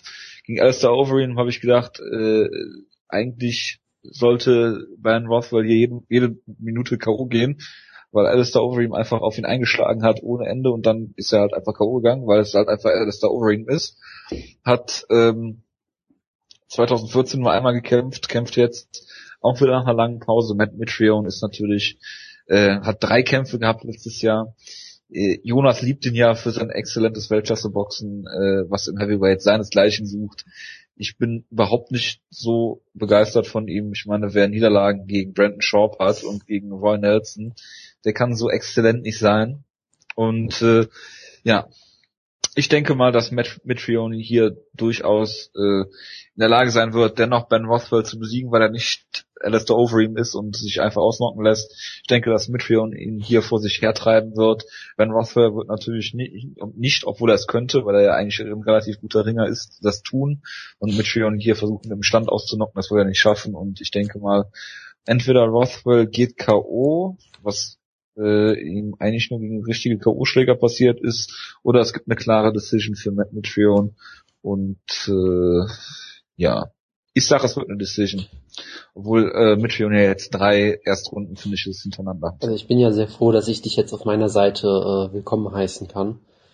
Also, Nein, halt auf gar keinen Fall davon distanziere ich was mich. man natürlich sagen kann, ich meine, Brandon Schaub hat Mitchell halt zu Boden genommen, weil er den Kampf zu Boden genommen hat. Deswegen konnte er ihn besiegen, weil Mitchell halt kein Grappling trainiert, glaube ich. Ähm, und Ben, ben in- Rothwell hingegen wurde von Mark Hunt am Boden deklassiert. Also von daher, Ja, der war ja auch stehen K.O. Es war ja auch in Denver. Denver. Aber trotzdem, wenn du gegen Mark Hunt fast in der Armbar submitted wirst, dann kannst du mit Mitchell auch am Boden nicht gefährlich werden. Da lege ich mich einfach mal fest. Ähm, was man vielleicht noch erwähnen sollte, die tollen Tanzskills. ich habe ja nicht gesagt, dass er gefährlich werden kann. Ich habe gesagt, er könnte seinen Ring benutzen, um auf drauf Ja, zu das liegen. bezweifle ich auch, dass er das könnte. Was man bei, bei, bei Das er, erwähnen, das er erwähnen sollte, sind seine tollen Tanzskills, die er in seinen letzten beiden Kämpfen gezeigt hat. Ähm, in dem Kampf gegen Brandon Vera war es ja so, dass der Kampf absolut furchtbar war und nichts passiert ist. Und dann hat Rothwell so einen komischen Schamanentanz aufgeführt. Vielleicht sollte es auch so ein Ali-Shuffle sein, ich weiß nicht was. Hat irgendwie irgendwelche Dämonen beschwor beschworen und hat dann Vera drei Sekunden später ausgenockt. Und das hat er dann fortgeführt. Nach seinem äh, tollen Knockout-Sieg über Overeem hat er wieder im Octagon getanzt. Deshalb auf der einen Seite möchte ich natürlich, dass das Weltklasse-Boxen von Meteoren hier zum Sieg führt. Auf der anderen Seite möchte ich wieder sehen, wie Rothwell tanzt. Es ist von daher ein schwieriger Kampf für mich. Ich, ich glaube einfach, dass Meteoren ihn hier rocken wird. Dann wird er im Käfig einen Tanz aufführen und dann zu Boden fallen. Und dann wird er ausgenockt. So. Natürlich. Gut. Ihr habt jetzt schon zu viel mit diesem Kampf geredet, es ist unglaublich. Es wird schon ziemlich zu sehen. Matt Mitrione wäre mir ein absolut sympathischer Kämpfer, wäre nicht mehr so unfassbar unsympathisch. Ist ziemlich ähm, athletisch, hat sehr viel Knockout-Power, relativ fix auf den Beinen. Ben Rothwell ist wunderbar langsam, ist ein klassischer Mixed Martial Arts Kämpfer. Wirklich, er ist dieses klassische Schwergewicht, was man sich so vorstellt. Er ist ähm, relativ groß, relativ undefiniert, hat eine Glatze und haut gerne hart zu, geht, äh, hat Konditionsprobleme. Er ist wunderbar, er ist ein, ein traumhafter Kämpfer. Es, deswegen benenne ich mich bei sehr vielen Foren immer äh, Big Ben Du Rothwell. hast auch eine dementsprechende E-Mail-Adresse. Ich habe auch eine E-Mail-Adresse, das ist richtig, Gott. mit seinem Namen ist. Das ist ähm, immer Hat er eigentlich wieder noch- der Fall. Hat er eigentlich noch die zwei Twitter-Accounts? Ben Rothwell hatte zwei Twitter-Accounts. Hast du doch mal gesagt. Einen dunklen Bösen und einen normalen. Ah ja, einmal, das war mal irgendein Gimmick von ihm, ne, dass er irgendwie seine negativen Sachen Keine Ahnung, ich hab einen das nur von Account dir. machen wollte. Richtig. Ich habe keine Ahnung. Ich habe ihn auch nie gefolgt auf Twitter. Müsste man, äh, müsste ich mal später nachschauen. Ähm, wirklich die Frage wird sein, ob Ben Rothwell die erste, den Sturm von Mitrione in der ersten Runde aushalten kann. Rothwell ist hart im Nehmen und ich, ich sage mal so, vielleicht, Jonas hat gesagt, er hat Dämonen beschworen mit seinem riesengroßen Regentanz. Vielleicht kann er das ja nochmal tun. Vielleicht kann er ja, ähm, er ist ja sozusagen halb so viel wert wie ähm, Anthony Rumble Jones. Vielleicht kann er ja als 250.000 Dollar Mann die Geist von Affliction in sich aufnehmen und damit auch das bisschen die Kraft davon dieser Marke rausziehen und er könnte hier Matt Mitrione in der zweiten Runde dann finishen. Es wäre sehr schön, es freut mich einfach und ich sage, er gewinnt natürlich per Takedown und dann mit einer Submission. Arm Triangle. Ein Arm-Dreieck-Würger. Gut. Dann, äh, nächster Kampf ist äh, Dustin Poirier, der seinen zweiten Kampf im Lightweight hat gegen Jensi Madeiros. Und äh, ich denke mal, Poirier ist hier Favorit. Ich denke aber, es würde mich nicht wundern, wenn Madeiros hier gewinnt. Äh, viele haben äh, Dustin Poirier natürlich gelobt nach seinem Sieg gegen Carlos Diego Ferreira. Ich sehe das so ein bisschen kritisch, weil er auch da wieder sehr offen war und wer Carlos Diego Ferreira ist, weiß ich bis heute noch nicht. Äh, Jens Madeiros dagegen ist eigentlich ein gar nicht so schlechter Mann. Ähm, hat einmal verloren gegen Rustam äh, Habilov, weil er sich irgendwie verletzt hat am Daumen oder sowas. Ähm, und gegen Jim Miller verloren. Gut, das ist jetzt keine Schande. Ist ein durchaus guter Grappler, äh, hat aber auch durchaus K.O.-Power, von daher ist eigentlich gar nicht so schlecht, gerade im, im Lightweight. Ja, es ist immer, immer jemand, der, der gefährlich ist, eigentlich ein guter Gatekeeper. Ähm, und Poirier, ja, ist natürlich, äh, nach der, nachdem er jetzt im Gewicht hochgegangen ist, äh, gibt er da so ein bisschen Geschwindigkeit auf mit Sicherheit, aber mh, mm, gekämpft, er kämpft halt sehr, sehr offen, so dass er halt immer getroffen werden kann von, von, von Schlägen, die dann den Kampf gegen ihn beeinflussen könnten. Ist zum Beispiel bei Cap Swanson ja so gewesen, ist äh, von Conor McGregor auseinandergepflückt worden. Und auch gegen Ferreira hat er einige Schläge kassiert, die nicht hätten sein müssen. Ähm, Nichtsdestotrotz würde ich doch sagen, dass Dustin Poirier hier vielleicht, wenn er clever ist, was er nicht unbedingt ist, äh, den Kampf zu Boden nimmt, on top, ist er ein guter Grappler, hat immer so seine, seinen Darth Choke, der, mit dem er entweder ausgechoked wird oder den er selbst zeigt. Äh, und äh, ich denke aber, dass es gegen Madeiros nicht gewinnen, dass er nicht so gewinnen wird, sondern eine relativ interessante Decision gewinnt. Also ich finde den Kampf ziemlich cool, muss ich sagen. Es ist der einzige Kampf auf der Karte, auf den ich mich freue. Ähm, Dustin Poirier ist einfach immer unfassbar unterhaltsam und Jensen Medeiros ist irgendwie so eine, ja im Prinzip ist er für mich so eine etwas schlechtere Version von Dustin Poirier fast schon. Also halt auch jemand, der äh, sehr aggressives Grappling hat, was Submissions angeht, auch wenn er jetzt vielleicht nicht der beste Grappler allgemein ist, was man ja gegen Jim Miller durchaus auch mal gesehen hat. Ähm, der im Stand ziemlich aggressiv ist, wilde Schwinger zeigt, durchaus eigentlich seine Knockout-Power hat und allgemein eigentlich ein ziemlich guter Kämpfer ist. ähm, wenn jetzt halt auch kein Elite-Kämpfer oder sowas. Er trainiert ja, glaube ich, mit den Diaz-Brüdern, hat er zumindest früher mal gemacht. Und der erinnert halt äh, vom Stil her auch ziemlich an Diaz-Brüder im Prinzip. Also im Stand ist er halt vor allem Boxer, zeigt da sehr, sehr viel, äh, sehr, sehr viele Schläge auf einmal, ähm, versucht halt aggressiv sich Submissions zu holen, im, Prinzip, im, äh, vor allem auch Chokes und sowas. Und wie ein Diaz-Bruder, wie es sich für einen Diaz-Bruder gehört, hat er natürlich auch den vielleicht größten Kampf seiner Karriere per Knockout äh, brachial gewonnen und ist dann wegen, ähm, ich glaube, wegen Mariana mhm. durch den Drogentest gefallen. Ja. Also es passt alles wunderbar bei ihm. Ich könnte mir halt vorstellen, dass es ein sehr, sehr unterhaltsamer Kampf wird, aber trotzdem, ja, Poirier kämpft sehr, sehr offen und so, aber ich glaube einfach, dass er überall besser ist als Medeiros, von daher denke ich, dass er letzten Endes den Kampf gewinnen wird. Ich glaube, er wird ihn auch finishen. Ich weiß jetzt gar nicht.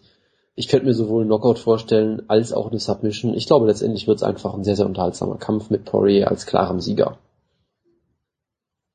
Ähm, ich kann ehrlich gesagt keine wirkliche Aussage zu Jens Medeiros treffen. Ich könnte mich jetzt irgendwie herlangen, wenn nochmal den Fakt erwähnen, dass er seine Karriere wirklich im Light Heavyweight begonnen hat und sie jetzt in Lightweight beendet oder wahrscheinlich äh, nicht mal weiter tiefer geht. Vielleicht geht er irgendwann wieder ein bisschen hoch, aber ist auch schon ein sehr, sehr großer Abfall gewesen. Poirier ist immer einer meiner absoluten Lieblingskämpfer. Ich sehe ihn nur sehr gerne spektakulär, wird häufig getroffen, teilt sehr gut aus, ähm, hat immer wunderschöne Darfs-Chokes. Des Medeiros hat einen Bulldog-Choke-Sieg, ähm, deswegen wäre es ein schönes Duell, wer die bessere Submission hier schaffen könnte. Deswegen sage ich, dass Poirier hinausknockt in der zweiten Runde. Hervorragend. Willst du über Thiago Tavares gegen Brian Ortega reden? Ich muss erst mal rausfinden, äh, spontan, wer Brian Ortega ist. Das ist bestimmt jemand, den Jonas sagt, ja, den kennt er. Ja, natürlich. Das ist, äh, ein ehemaliger RFA-Champion, ist, ich weiß nicht, ob er unbesiegt in die UFC gekommen ist, aber auf jeden Fall mit, mit ja, so Hype. Ähm, auch noch ich ziemlich jung, talentierter Grappler, hat in seinem ersten Kampf schnell gewonnen und ist dann durch den Drogentest gefallen und seitdem hat man ihn nicht mehr gesehen. Ja, aber dann geht's doch jetzt hier um den äh, Titel, und er kämpft, um den. Und er kämpft gegen den äh, bekannten Kommunisten Thiago Tavares. Das wird ein toller Kampf bestimmt. Äh, ja, ich habe keine Ahnung, was ich davon erwarten soll. Tavares ist relativ klarer Favorit. Hat mich ein bisschen überrascht, aber ich habe von Ortega auch viel zu wenig gesehen, muss wirklich beurteilen zu können. Tavares ist halt grundsolide, guter Veteran und keine Ahnung. Ja, RFA und RTC äh, Federgewichtstitel stehen auf dem Spiel. Ja, bitte. Das ist Lineal. doch das Idealste, was du dir wünschen kannst. Diego Tavares, der bei Wikipedia zum Beispiel auch als Politiker jetzt einfach benannt wird. Eine sehr wichtige Funktion ist es ja.